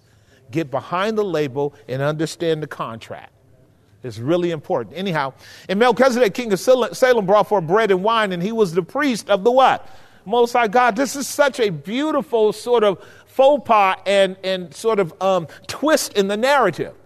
This is God's high priest and he's not bound by an ethnic group. Do you see it? Uh, he's God's high priest. He's not bound by an ethnic group. So the Hebrew writer develops that fully. He has no father. He has no mother. He has no beginning of days, no end of days. What else? Because he is the Lord Jesus. Psalm 110, verse 1, 2, and 3. You guys do know that, right? Psalm 110. The Lord said unto my Lord, this is the Father talking to the who? Sit thou at my right hand until I make your enemies your footstool. Verse 2. The Lord shall send the rod of thy strength out of Zion. That's David's city. Rule thou in the midst of your enemies. Verse 3. Your people shall be willing in the day of your power, in the beauties of holiness from the womb of the morning. You have the dew of your youth. Pastor, what does that mean? Go listen to my last sermon on. I preached that about seven months ago. You guys remember that. Unpack that fully. It's a beautiful metaphor of the people of God seeing the splendor and majesty of King Jesus and being willing to serve in his army. His army is not physical, it's spiritual. That's what that's saying. That the manifestation, the presentation of Jehovah, uh, uh, of, of Jesus, the visible Yahweh, was so full of beauty and splendor and majesty that people were rushing to volunteer to that army. Did that make some sense? They saw his beauty and they were rushing. Your people shall be willing in the day of your power and the beauties of holiness. From the womb of the morning, you have the dew of your youth. It's a description of the king and his full regalia and splendor and glory and beauty. And the people saying, I want to sign up for that kingdom. Did that make some sense? I'll just give you that. You can work on it. In contradistinction to your government, that's willing to allow illegal aliens to come into the army so they can get free citizenship. How many of you guys heard that before? So, so half of you guys are not paying attention. Congress, a congressman, probably Senator Durbin, Dick Durbin. He said, now all these illegal aliens, all these young brothers, let's let them in by putting them in our army. And by putting them in our army, give them free citizenship. Now, children of God, please listen carefully to me. Your government couldn't care a hoot about you. Did you hear what I just stated? They, and I've already said it before, and I hope you rise above this. Because, you know, the common person being ignorant and careless is bad enough. For Christians to be ignorant and careless, I'm getting tired of that. But stay with me. I mean, you know, I'm, I'm not completely tired, but I'm getting tired of it. Because I'm alarmed by it. I'm alarmed by ignorant Christians who don't understand the implication of policies in Washington. When they can overtly, in the public with the cameras on, which is, you know, once you are once you are once you are on C-SPAN, it's going public. You're gonna stand up and say, "My distinguished brethren in the chambers, I recommend that we let all these illegal aliens in from China." and Iran and you know all around the world come on in and have direct citizenship by putting them in our army. So now I said to myself, the Congress and Senate must really think the American people are worse than stupid. So actually, I know what's going on. This is a deeper descent into the abyss of spiritual darkness and apathy at the cognitive level collectively. Did y'all get what I just stated? A, a, a, a, a, a darkness cognitively, which means human beings are losing the capacity to hear something said and understand its inference or implications. The American people are the exact opposite of what the founding fathers said. The only way you're going to keep a free republic is if everybody is equally interested in keeping it. Did that make some sense? Because if you get to the point where you don't care, then you're asking for a monarchy. You're asking for a totalitarian system. And that's what my, my, that's what my dear, dumb, ignorant, naive brothers and sisters are to whom I speak to the tens of thousands every Monday. Am I making some sense? Just as ignorant as a goose in the snowstorm, snowstorm, and wondering why Pastor Jesse saying you're going the wrong way. Now, a goose in a snowstorm can't possibly know where they're going. It's too much snow. And I'm simply saying that what we're dealing with right now is a loss of two things identity at the national level and identity at the spiritual level. Did that make some sense? You guys getting ready to see this converge, and the beast is coming up out of the pit even more visibly over this next year is coming up out of the pit. So things are being set up for the third stage of warfare right now as we speak. Okay? The third stage of warfare is happening right. But most like it was with COVID. COVID was a COVID was a first, second stage warfare. That was a warfare. I'm sorry, you have to know that. That was a biological warfare um, foisted on the whole human race. And they almost got away with it. Do you understand that? They almost, because that part of the warfare is not over with yet. But they almost got away with it. Countries have backed away, countries have prosecuted some people. America hasn't. Israel has it. And those two were at the pinnacle of the discharge of this. Y'all hear me? I just want you to capture it. And you people that are watching, you, need to capture it too. We are now moving into a third stage of the fifth dimension warfare. And it's, it's going to come out pretty soon. And, and, and the anticipation on the part of the globalists when they bring in all the statistics and look at the algorithms and they do the percentages and look at the charts and wonder how people are responding to it around the world, they know there's a little agitation. Agitation does not equal waking up. Agitation does not equal waking up. Did you hear what I just stated? Right? Agitation does not equal waking up. When a person wakes up, they're more than agitated. Okay?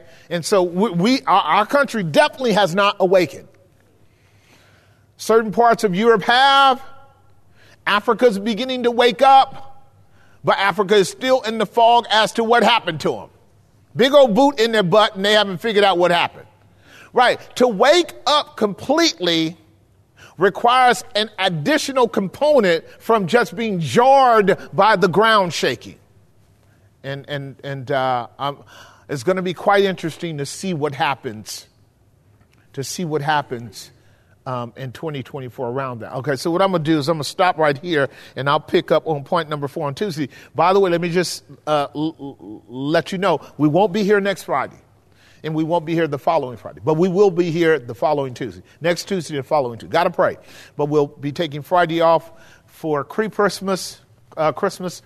Uh, and, and, I'm definitely uh, enjoining all of you to have friends and loved ones to come out um, next week. Is next week for our Christmas service. Obviously, we want to be able to reach them with the gospel. But um, we're gonna have some Q and A now, so we can get on out of here.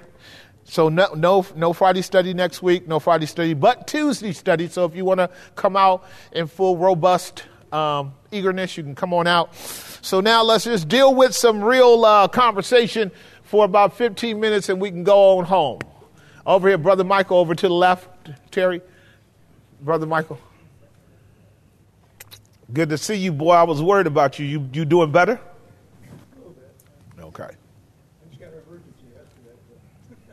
Uh, yeah. Well, we praying for you. You're older. You over eighty, right?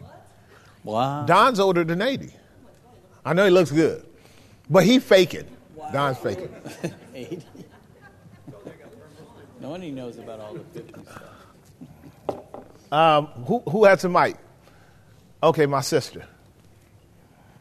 Yes, ma'am. Sorry, I wasn't looking when you. I know you just don't don't have no, no regard for me whatsoever. No, I was trying to get my thought together. Uh-huh. Okay, that's so a good answer. Um, I did see the video where. What video? Um, the, I sent out a lot of. Sent out quite a bit, but I'm getting ready to go there. The one with the armies, with the, the different people coming across the border, and the one where the um, the man was saying that they were going to make them legal. Yeah. So my question to you is, who are they going to be fighting? Is this part of the one world order? Um, because they from because they from everywhere. No, they would be assumed to be our military. Okay, mm-hmm. they would obviously they would put on our uniform. That's one. That they are, that they are from everywhere is secondarily important, but primarily they would be working for us.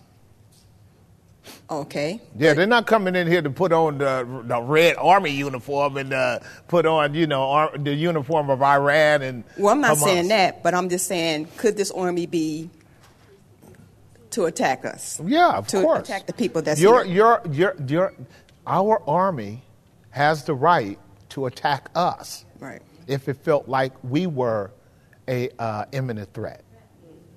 Okay. Is that what you're asking? Yes, I Yeah. just wanted to know whether or not All it's right, going to be so let me let me tell you the the um, the actual um, veiled inference of that desperate gesture that Dick Durbin did. And, and this is why we have to know that your government, the, and Dick Durbin is part of the deep state. He's as rotten as, as, as the rest of them that have been around for 5,000 years. Um, here's what you need to know that element of what is called the um, senior administrative state, that's the official name. You can look it up so you can, so you can inoculate yourself against the tactic of calling you a conspiracy theorist just because you say something that people don't believe because they're too ignorant to know it. Senior uh, administrative state are the people that enter into Washington and do tenure and are selected to be part of a special component of government that sees to it that their long term trajectory agenda stays intact in spite of the appearance of a two party system. Did that make sense? In spite of the appearance of a two party system, there are authorities and levers and control mechanisms inherent, embedded in our government that see to it that even with the visceral force of a fairly rambunctious Donald Trump, would ultimately fail at his attempt to turn the ship a different way. Before Donald Trump, it was JFK Jr., and they simply took him out uh, in, in open warfare. So they, there was a policy um, after JFK not to assassinate American presidents. That policy only limited itself to American presidents because we've been assassinating people all around the world. That's open knowledge. Anybody can get that in FOIA reports. This is why American people, like when you get when you get loved ones telling you you wrong, and you you you're you're able to read the report yourself you have to ask yourself, do I want to debate with this person? Because that's what Proverbs says. You know, answer a fool according to his folly, and answer not a fool according to his folly. So sometimes you just don't answer them because, you know, a man that's wise in his own conceit, as the proverb says, you can have seven Lord Jesuses to talk to him, and he still won't get it. And so you're going to meet some people for whom you can give all kind of data and information, and they are locked in their delusion. Does that make sense? Um, but what's going on here is that there's such a low turnout for recruits in America, which is an indication that our government has met a certain criterion for the um, ideological subversive stratagems. We taught you that, right? Ideological subversion, Yuri Bezmenov. You start off by propaganda. You, you, you, you, you create enough conflict narratively that you demoralize the people. Then you move into a chaos motif where demoralization is met with the instability of, of uh, economics, instability of internal conflicts the, the pendulum of rhetoric is swinging so broad every three or four or five years that people don't know whether they're coming or going. And by the way, you're in that right now. I told you the narrative landscape has switched from the uh, woke left being the culprits to bad ideology to now the right wingers are the culprits of bad ideology. I told you don't ever get trapped by the party spirit because if you do, they'll ride you like a donkey down the same track into the same destiny. That's why you must rise above politics as Jesus did, as Paul did. Are you guys hearing what I just stated? So you can have the psychological and emotional and cognitive flexibility to catch them lying using the same tactics that the other group used a few years ago. You have to catch that. You have to catch that. And, and why, why are they using the same tactics? Because they're on the same team. It's convenient that the landscape has shifted now and we need to use these same woke arguments of racist, racist, racist, anti-Semitism that they were using, you know, with, with, with black folks. It's a switch now. It's a bait and switch. Don't buy. Rise above that. Did y'all get what I just stated? I'm not going to stay on that long. But here's the thing that's important. I got one more thing to say. For our military to be as depleted as it is, is something that they did. Because it, it makes well, no, not just that they kicked him out. And not just the COVID, no, no. For decades now, our young people have been watching how crazy and foolish our government has been. And because we haven't walked in integrity as a nation, nobody wants to put themselves in harm's way. Now, people will go in the military to get a free check and for you to pay for school. But, but we can hear the war, uh, we can hear the drum beats. We can hear the warmongers. And young people, they, not, they don't want to lay down their life. We're having a recapitulation of Vietnam now.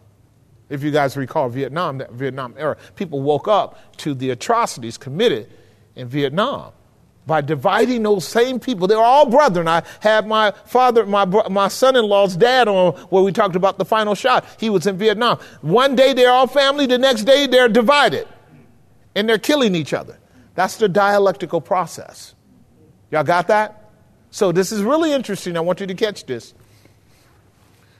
We have been used to watching this magic played on other countries for decades. It's not quite home yet because he said now it's home, but it's coming home. We're on the brink of it happening here. Do you understand that? We're on the brink of that happening here because there has not been mechanisms put in place to mitigate the need to collapse America to move us into the next stage of control. And the way you convert countries, as a rule, is you topple leadership. That's these are coups which are strategically set up, but you topple leaderships after you agitate the people and get them all up in a, a, a lathered, you know, feather of, uh, of fear and, and, and conflict amongst them. Because then they're ready for a change. But that change is not really a change for the better, except for the larger global elite who want to continue plundering. Did y'all get that? And so we are on the brink, we're scheduled next for internal warfare here in America. That's what I'm letting you know. We're scheduled next. It probably would have happened if Hillary Clinton was in. And I don't say that because I'm a left right. I don't care nothing about the left or the right. They both totally piss me off. I'm completely uh, disenchanted with both sides. I'm sorry. Right? Because to whom much is given, much is required. Like, when I think about how much they are plundering our wealth, you know, I'm like, they don't care about us. They don't care about you. And, and I'm very thankful that as a nation, we have been able to endure it. Uh, and, and that speaks to certain things that, that would take too long to deal with here. You and I are the beneficiaries of being a dominant nation in the world technologically. Um, uh, and, and in many ways, that term technologically actually needs to be expanded out at length, and we will because it's a, um, it's a double edged sword. Technology has been a, uh, a plenary blessing for us, but it's going to be the thing that takes us to the next level of captivity, too. So we will be the facilitators of the artificial intelligence, central banking control system, uh, neo uh, beast system that will be um, offered up. Our country will be, as will Israel. That's why you see war going on. I'm just letting you guys know. When it comes down, it'll all clarify itself, and, and you will see. Um, and, and, and it will, by the time that happens, this is where Don be arguing with me for the last year. You know, it's going to be too late at some point. Um, hold on, hold on. You, you don't get to talk yet. You know, you do not relax. I don't want you having a heart attack. All right. So, um, the thing that we all need to know is that you need to be careful not to be tossed to and fro by your major media outlets, and you need to be grounded in a sound biblical worldview and listen, listening to, to good people. Um, but that's what that's about, sis, that um, our young people don't want to go in because they don't see a future in it. So that's the part about young people I love. Young people are, are really stupid, but they're beautiful. Now, I love this about young people. There's, there's, and I say that meaning that, you know, they will make a ton of mistakes in certain areas, but then in other areas, they go, no, no, no, no, I ain't that dumb. And they're actually smarter than older people. Because older people are trained to be paralyzed. That's a whole conversation in itself. Older people are trained to be paralyzed. Younger people are trained to respond once they see the enemy, it's on. And, uh, and, and I'm glad for it. Um, uh, another lady, before I get to you, Michael. Uh, my sister right here. Okay, PJ, good to see you. Too. You tonight. too, you too. Um, so you touched tonight about the temple of the Lord. Okay, and before we go there, I want to read Psalms 11. So when the foundations are being destroyed, what can the righteous do? So the Lord is in his holy temple. The Lord is on the heavenly throne. He observes everyone on earth. His eyes examine them. The Lord examines the righteous, but the wicked, those who love violence, he hates with a passion. On the wicked, he will rain fiery coals with burning sulfur. A scorching wind will be their Lord. So when the second person is revealing himself as the mediator, so when you touch about the temple of the Lord, then it means he has to stay holy. He has to be holy. So when there's this war between now the angels and the demons, then that tells us that the abyss is open. So when the com- when the Messiah then is coming, do we should we have the understanding that he will lock chain the, the demons and lock the abyss and and we should be with him in the holy temple Does, is that what we should expect with his coming There are two categories in the way you frame that that lets me know that you've been listening to what are called futurist interpreters of eschatology, because it's the only thing people ever listen to. People are only listening to Zionist. That's all they're ever listening to. She, that's not your fault. But this is where uh, this is where um, Orson Welles warned about um, captivity of the conversation, 1984 controlling the narrative. So we have been used to the narrative being controlled and only certain dominant voices speaking. And so, because you don't have healthy debate, you don't know that there are four eschatological views that need to always be heard whenever you're hearing one dominant position. Because without those other views, you don't get the depth of Scripture. And, and I know that for a fact because I've been teaching these views here at Grace for years. That a, a premillennial dispensational view asserting that uh, when the trouble comes to our world, like wars and rumors of wars, God is um, jealous for his temple. And then you immediately go to Jerusalem. But there's no temple in Jerusalem. And Jesus said it in John chapter 4 henceforth there will not be worship in that temple. You heard him say it to that Samaritan sister, which are the Palestinians. He says, The hour is coming when they will neither worship in this place nor in the other place, but they will worship me in spirit and in truth. So Jesus completely demolished a central place of worship. But here we are again caught up in the horizontal dilemma of thinking of a physical place. Are you hearing me? Your master told you don't think in terms of that. That's John 4. Then when you get to Matthew 24, verse 1 and 2, where the disciples were just as happy to want to take Jesus through all of the temple. Come on, Jesus, let me, man, do you see? And Jesus says, you, look, you got 37 years and none of this will be here. And they still didn't get it until after the resurrection. The problem with Christians today is that they're going backwards instead of forwards. And they're buying into a lie that says a temple is in a certain place when that temple is in heaven.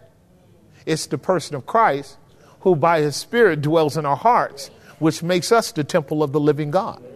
And what's beautiful about that temple is that that temple is everywhere on the planet and it, and it makes and it makes God available to human beings everywhere, and human beings don't have to travel to a place. Did that make some sense? So we- we'll get to you. I'm glad you're raising that question, and we will unpack that more fully. Too many people are presupposing something the scriptures have legitimately and clearly mitigated. Jesus says to the woman at the we know, we know when Messiah comes, you know, we know because they were legitimate Torah keepers, those those Palestinians, okay? They were really hoping in Jesus uh, in Messiah coming and when Jesus let, let that woman at the well know that you have to think in a higher transcendent reality because I have sheep from every nation, kindred, tribe, and tongue. And if they all came, they couldn't all fit in one temple. But Solomon had said that there's no temple that you can make for the true and living God to fit in. And what that would also mean is the body of Christ could never fit in one physical material temple. It could never, that would dishonor God enormously. Um, and so the third person is denied among um, uh, our, our Jewish brothers too, as well. And so the idea of conversion and salvation being ubiquitous and everywhere in the world is not part of their eschatological scheme. So what's happening over in Palestine, as I've stated before, not Palestine, but Israel proper, in preparing for a temple, is your antichrist system getting set up? Just letting you know now, okay? That's and we need to be I would love for that thing to fail. I'm telling you right now, I would love for it to fail. But if that thing emerges, that will that will imply certain things have been done in our world by which humanity is largely brought into captivity in preparation for a for, forced servitude to a central governing system politically and religiously. It's the politico religio system of the Antichrist system that they're trying to set up a one world government with its theocratical expression set up in, in Israel. You guys got that? That's the battle that you're fighting right now. And you're going to hear more and more of this over the next year because Israel is in a very precarious situation right now because of it engaging in open atrocity and genocide of human beings publicly before the whole world and being, and being uh, condemned by uh, the United Nations and still ignoring it. And America is ignoring it too because they're playing cards for a goal that they want to achieve in about nine months. Now, just like I t- shared with you that our people are oblivious to what's been going on here in America, indifferent to the attack that happened with COVID, they're, in, they're oblivious to what they are watching there. They're oblivious to that optic. That optic is another balloon test to see if people would put up with hundreds of thousands of people being killed and it being shown on the screen. Now, America has, we, we have killed way more people than, than, than, than the Palestinians are suffering. We've killed way more. And, and, and we barely put our cameras on it because they know what will happen when you see the fetus in the womb being sucked out. Do you understand that? But what they're doing is spoon feeding you propaganda in relationship to those events so that your hearts can harden. That's Matthew chapter 24, around verse 14. Can you pull that up? I need help up there. Um, so, Matthew 24, 14, please. Um, you have to know that what's going on is a social experiment. Uh, technology is sucking everybody into the metaverse. You guys hearing me? Everybody's getting sucked in. Everybody's getting sucked in and therefore slowly going from vertical to horizontal. Y'all got that? Now, vertical means alert and aware, horizontal means sleep and trap. What movie am I describing? The Matrix. You got it? This is not hard. So to be vertical and alert means to be awake and aware and to operate out of the, the imago Dei. God didn't make you and I to, to lay down. He made us to stand upright. That's the metaphor he used about Israel coming out of Egypt. I made you to go upright. You're not animals, you're human beings. The goal of the beast, which is a reverse motif, is to take you and lay you down and plug you into the metaverse So that all you're doing is thinking their thoughts after them as they train you to do nothing while they engage in atrocities, telling you that it's not. Are you listening to me? Because we just went through that with COVID. We sat through COVID and watched people suffer and die. And we were told that the jab doesn't kill. Did you hear me? Mm-hmm.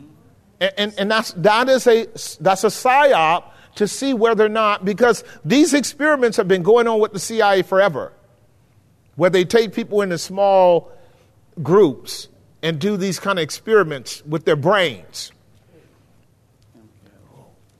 where they actually put them in a kind of torture mode and see how much torture they can endure. Then other groups of people are watching the torture. And they're watching to see how much those people that are watching can endure.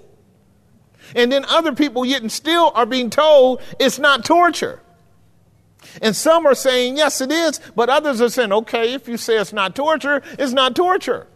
So you see how you and I can be made to be paralyzed and not see a thing for what it is and what it implies and its moral danger and its ethical atrocity and not be moved equivalently psychologically emotionally to it are y'all hearing what i'm saying this is why i'm sending you guys stuff with military men and women who are actually on the ground in those scenarios and some of them are coming back post-traumatically stressed because rightly they're seeing things that ought to abhor them, but not only abhor them, but come back and say, hey, I am not for this. That's called a human being. Also, what you guys are learning is religious folks are some of the greatest monsters on the planet. Did you hear me? Religious folks are some of the greatest monsters on the planet. Don't become one.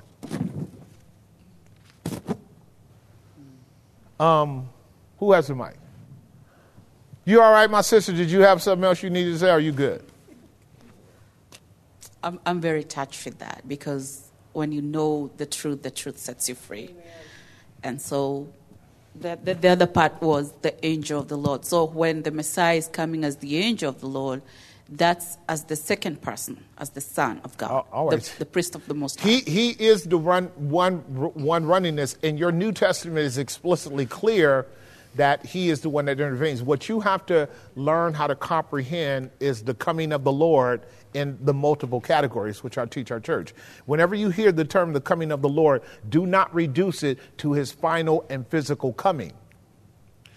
Understand the coming of the Lord as has been taught all through Scripture is God from his throne coming providentially to intervene in humanity to stop evil. When, whenever evil is stopped, God has done it. Christ is Lord of all. Yes. He's sitting at the Father's right hand yes. as the Melchizedekian king, and he has stopped. He has stopped the war. He's the one that allows the red horse to go. That's the red horse of war. He allows the black horse to go. That's the black horse of famine. He allows the gray horse to go. That's the gray horse of death. Christ is in control. God is in control of that all, okay? He allows all these evils to occur so that men and women might wake up to the reality that we live in an evil world. Okay?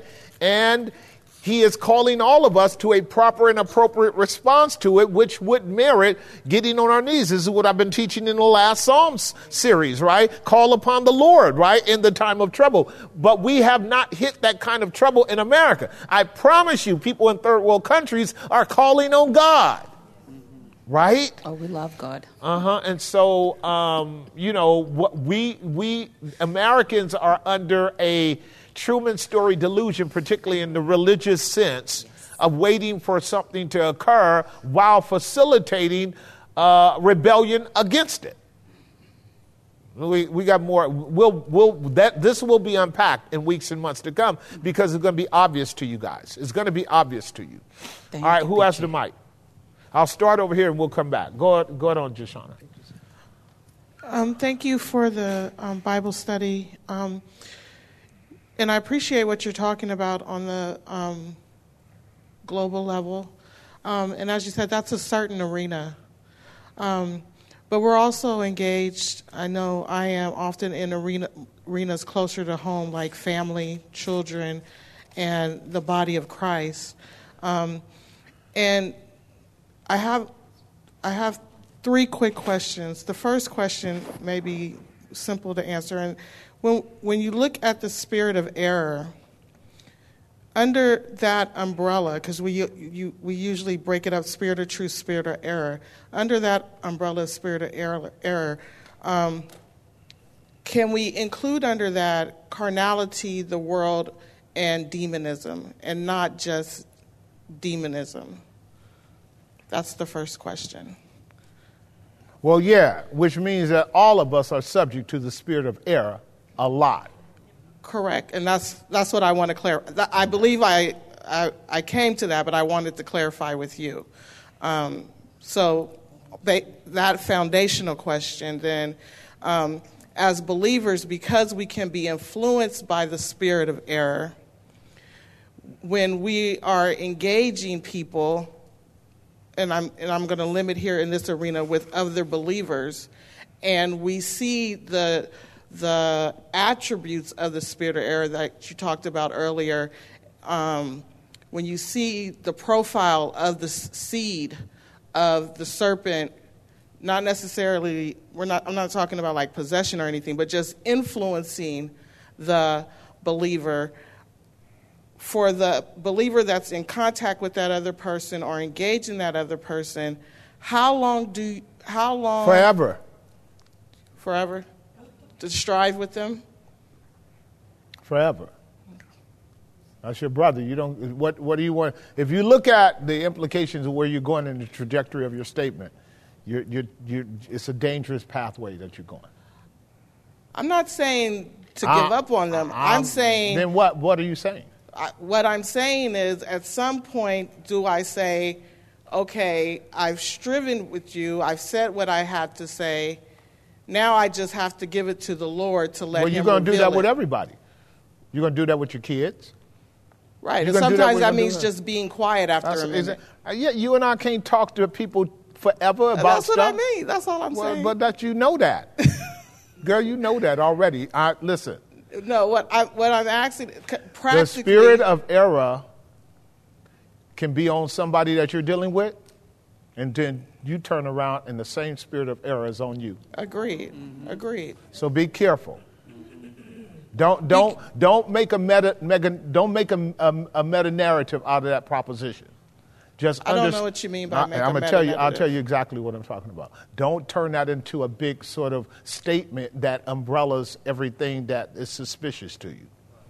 No, that's not what I'm talking okay, about. Okay, so but I am talking about I'm talking about understanding that the spirit of error is, is something that fundamentally says whenever we depart from a proper perspective of doctrine, a proper perspective of ethics, morally, practically, a proper perspective attitudinally, a proper perspective relationally, we have to know that those dynamics are in play. And those dynamics being in play, we have plenty of Bible to tell us how to negotiate that um, in the different ways in which we can negotiate it until, until we can't. Obviously, you think about it like this, because we can keep it really simple. I mean, the spirit of error was up on Peter when he said, Lord, I'm not going to let you die. Correct. That was a, that was a, and, and, and Christ had to deal with Satan right there. Correct. Right. Um, but you know, Peter was his man. Correct. Peter was his man. Peter didn't feel an ounce of, of rejection. He and this is why. I'm asking the question. Uh, yeah. And I thank you because I, I went through that scenario. And this is why I'm not Christ. And I, like you said, I have because I'm a sinner. I, I can have a bias where I can go into the spirit of error as well. Absolutely. That's exactly why I'm asking the question. That's right. Because I know I can have pride rise up in me, and now I'm sinning. And so that's and, what I'm And particularly if you take a, an axiom and, and use it as a constant litmus with people. Correct. Understand it in its principle and drop the axiom.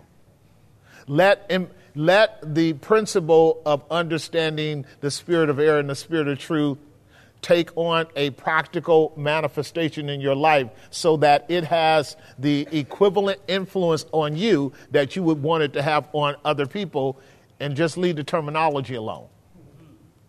See, once we capture a concept, we want that concept to integrate itself into our, our mind and personality for us to have personal sanctification and transformation. And then on the collective with me and my brother, I want to be able to operate out of the positive principles that that, that axiom allows me to comprehend or see. And that's going to be true with all my brothers and sisters.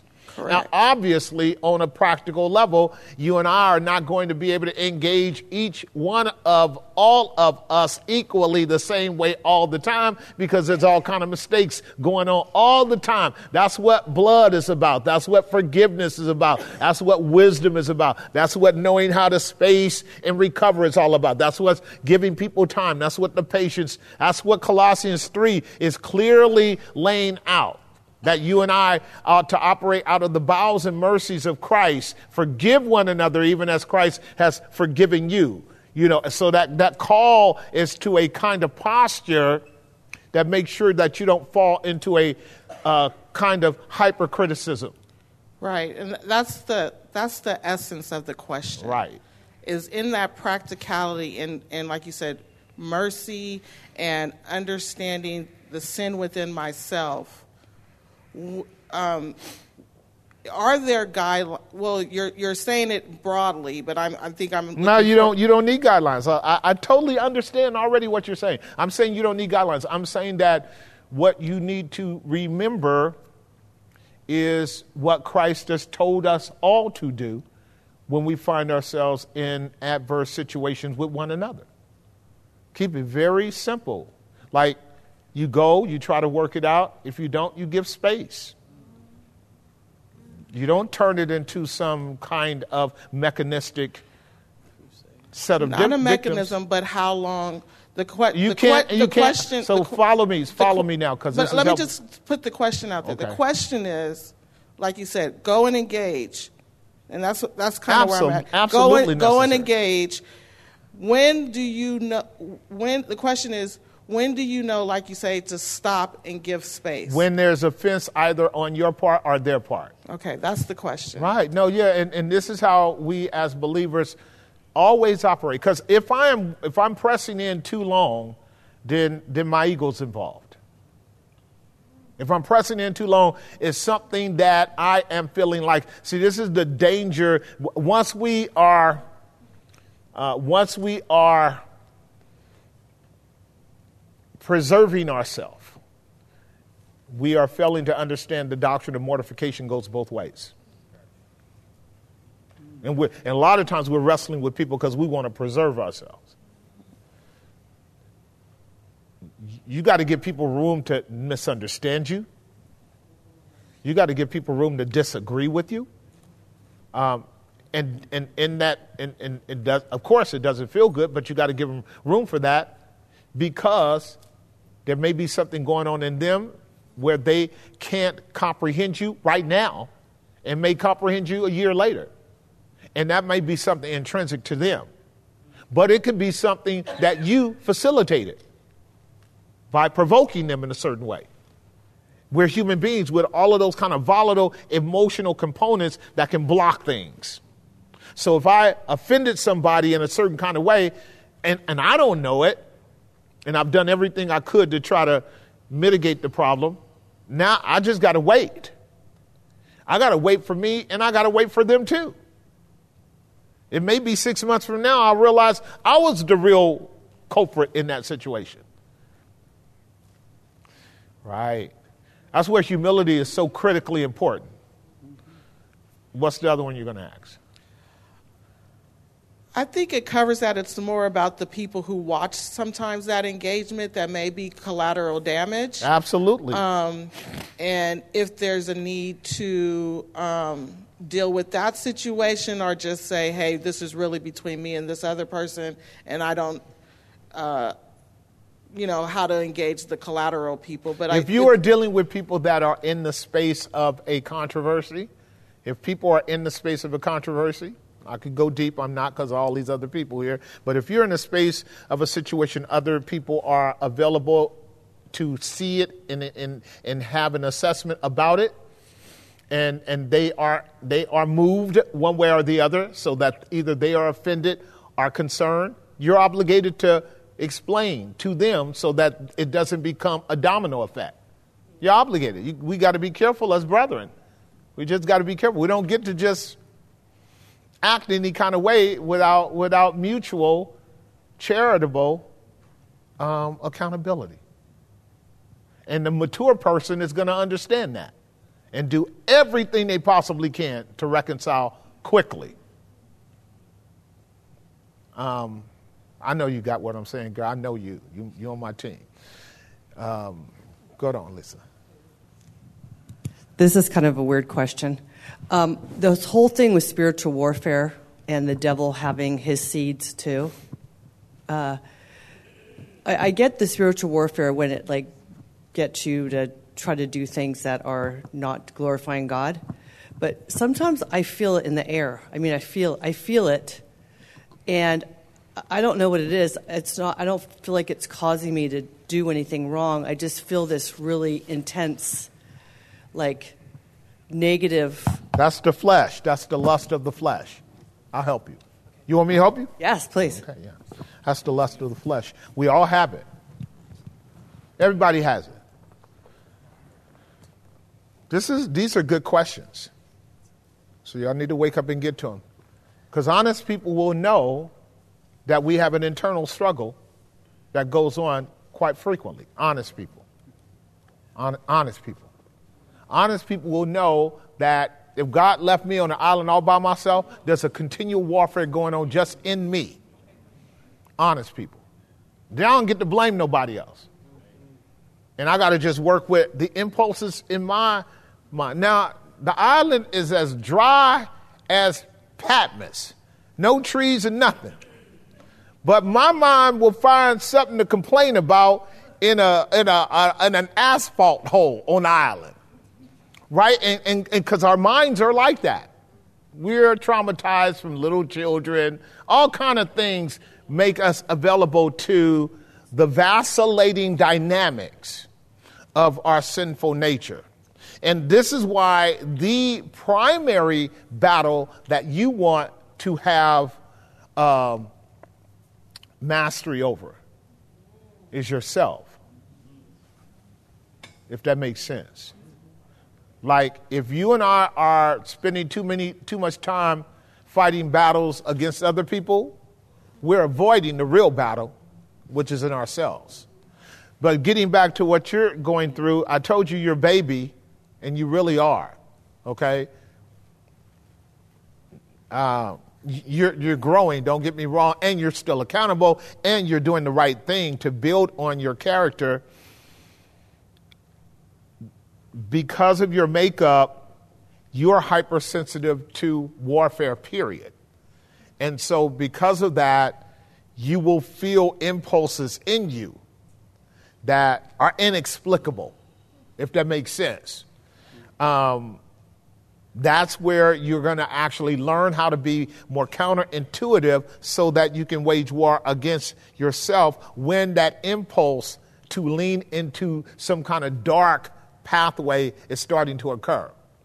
You want to be able to have the freedom to see that impulse inexplicably as it is. It doesn't have to have a clear ground. It doesn't have to have a logic behind it. It's just an impulse that you know is driving you towards negativity. Does it make sense? All right, good. Then all we're doing is saying, okay, there we go again. I know I'm inclined to negativity. You're not by yourself.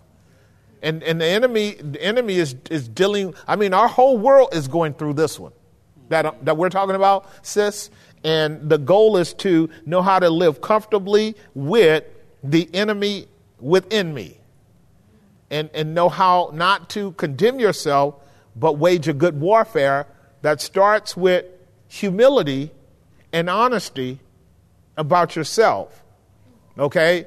That, that, so transformation is the ability to acknowledge yourself, assess yourself, affirm yourself, and then adjust yourself. Okay, so and all of that requires grace. It's acknowledging who I am. It's it's, a, it's assessing who I am. That means I don't have to distort me, and then uh, and affirm that. Boy, you are a mess. Do you ever talk to yourself like I do? Sometimes I just walk around the house and I talk, man, you boy, whoo. It's a good thing you're not running this country, man.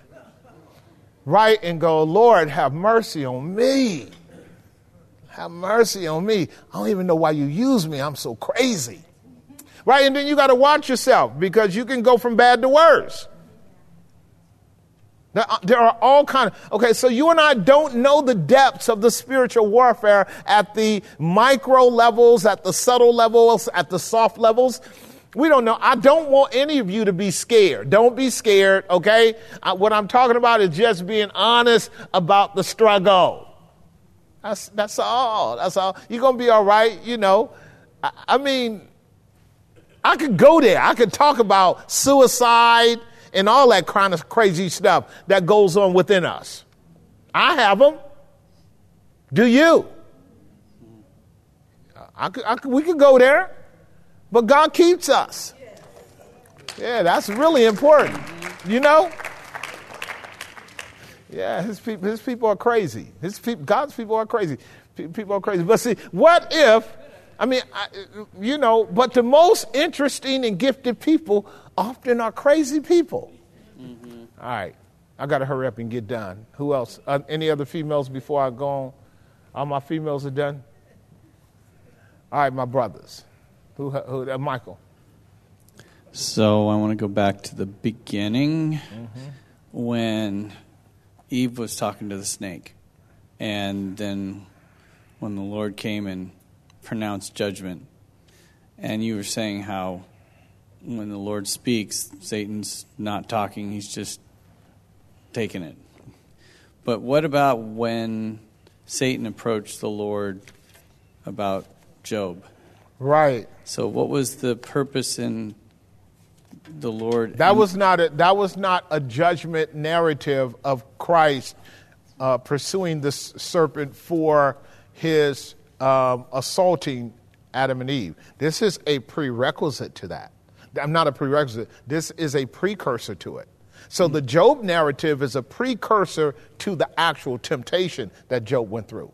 Mm-hmm. What the Job narrative is teaching us is that there is a tempter agent called Satan, but there is a God that controls the parameters of his activity. Right. Now, that prerequisite, that precursor information helps us understand how Job managed the unseen realm in the midst of the chaos that he went through. Because chaos came into his life, right? Chaos came into his life. This is a great question to close on, too, right here. This is a great question to close on because God's servant does not have to see everything to, um, to adequately respond to the chaos that's coming into his life. Like Job didn't do anything wrong, and all hell broke loose. You guys remember what happened? Three horsemen were riding all three of the war was taking place. And it wasn't a war 3,000 miles away, it was a war in his own home. And it killed all his kids. And it wiped out his whole economy. Job is a micro narrative of what we're dealing with now. And so but God wouldn't let Job in on what was behind the scene. Job didn't get to have a pre apocalyptic vision of Jesus on the throne, allowing these matters and telling us he will intervene at certain time. All Job had was his faith that God would work it out. Remember what he says I know that when he is done with me, I will come out as pure gold. So we've preached this many times before he goes into the pit. He comes up out of the pit. He goes back into the pit. This is a brother who is not getting any immediate providential help from God in the trial that he's going through. Everything that's coming is unhelpful. His wife is shown enough unhelpful. Man, you ought to just go and cuss God out and die, boy. This I'm pausing for effect right here, okay? I'm just letting you know something right now. I'm just I'm pausing for effect right there. Because if anything, the serpent rose up in her. Then of course he came through the back door as a scorpion through his three friends. And Job had to deal with that because his three friends thought he was operating in the spirit of error. You see? And and and and and he didn't abandon them. Um because God kept him. But look, saints, please listen. I know we celebrate around God keeping us, don't we? But boy, you look bad while God is keeping you. Like you look bad enough to, for us to want to excommunicate you, isolate you, quarantine you, right? Because if you read some of the chapters, Job is saying some crazy If I can find God, let me find him. I'm like, whoa. If I can find God, I'll give him a piece of my mind. I'll tell him exactly what I mean. I know I didn't do anything wrong. God, you got to tell me what I'm going through. I told you about that lady that's about to pass on me with ALS. And her real burden was that she couldn't find, you know, anything wrong that she had did for her to be suffering terminal cancer and supposed to leave before December is up. I told y'all that Tuesday. Did y'all hear? People don't like hearing, but I totally get her. She's descending so fast, and there are no, there are no measures to catch her to slow her down into her descent. And what we do is we look for the cause. We look for the cause. We all do that. That's right. That's an, that's an endemic principle of justice. Am I the culprit for my own demise? Because if I can, if I can grasp it, Lord, forgive me. And then I'm hoping that he actually does, because he doesn't have to. Right, and, and helping that lady understand God's mercy in the midst of her misery is, what those three men should have did. But what they had done is they had failed to embrace mercy, so they couldn't show it. And this is such an ironic thing here. Because what it shows you is you can be the victim of the perpetration of a diabolical, demonic, hateful entity. And then once you're delivered, not understanding, you can actually take on that same diabolical behavior. Did y'all hear what I just stated? even in the name of Jesus or in the name of God. Take on that same hostile, vindictive, because what this is about is a failure to get the lesson. The lesson in a trial is not how come I don't have power to be able to overcome my struggles. See, that's, that's where it comes in at.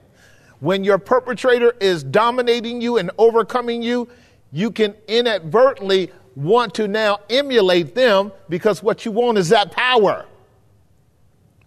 You shouldn't be wanting power.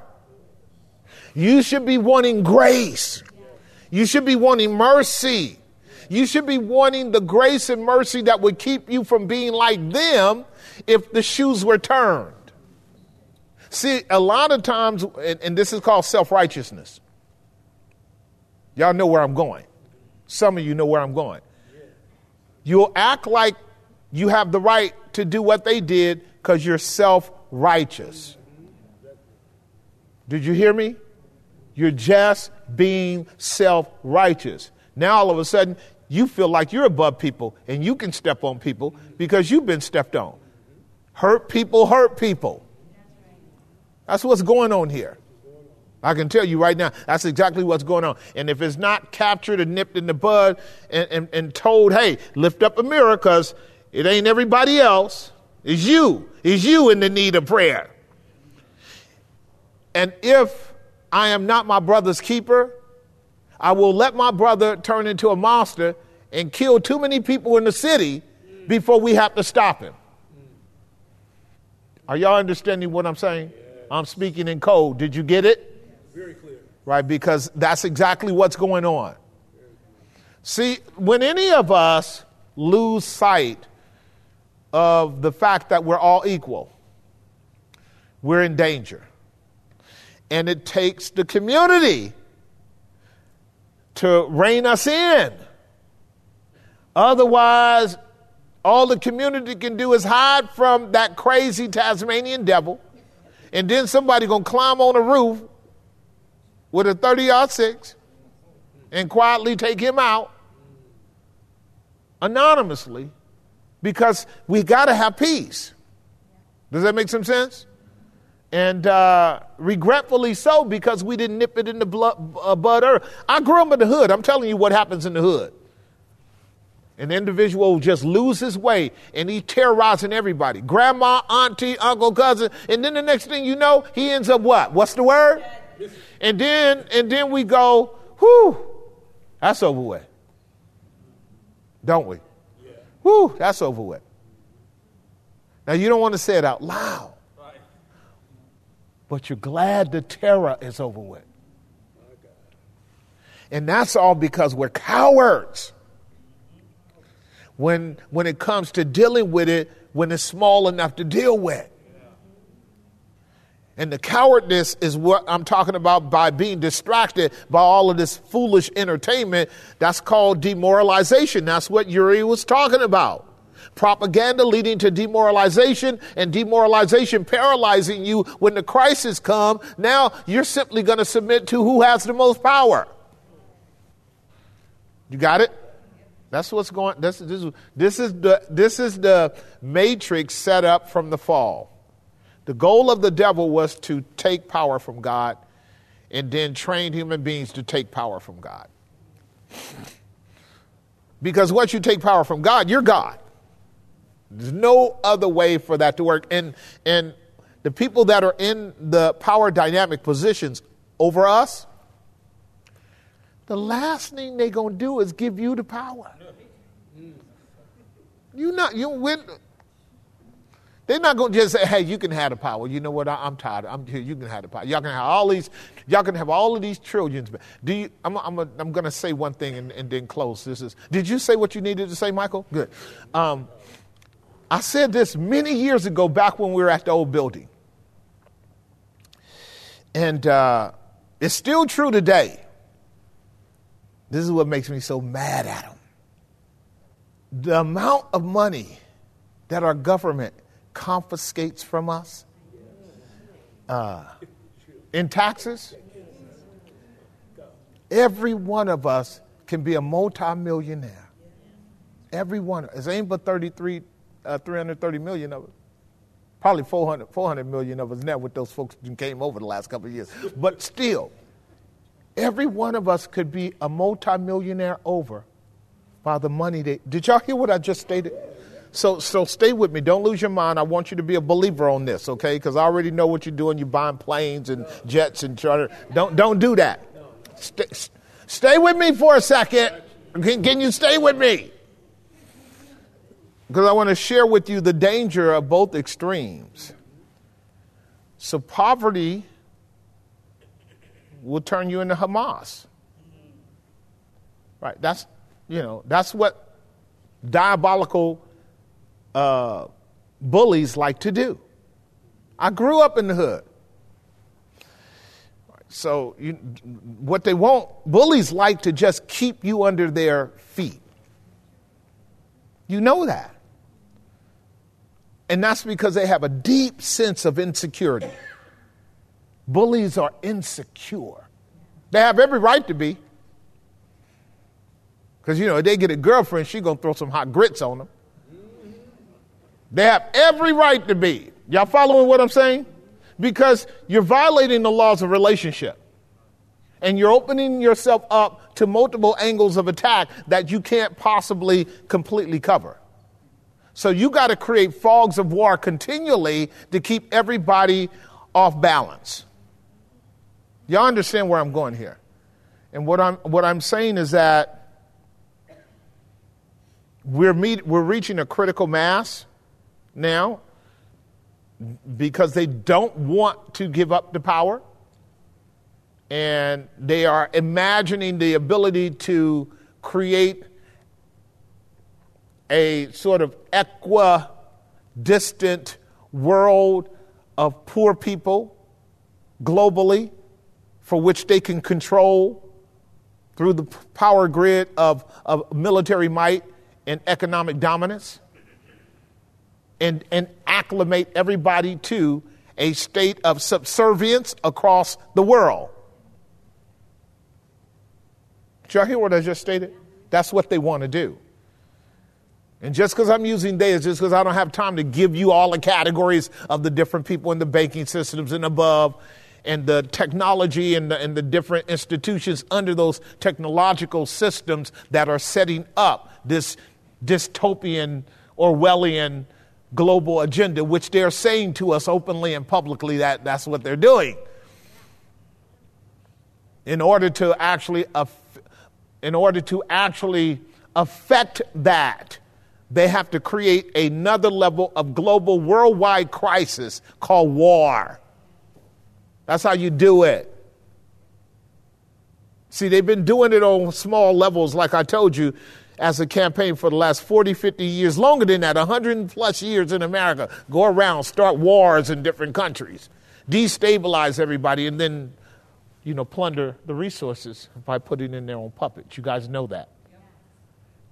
You know that. Well, as a global agenda, the global oligarchs, plutocratic corporatocracy is trying to erase all borders and create that same kind of tiered class prison system for the whole world.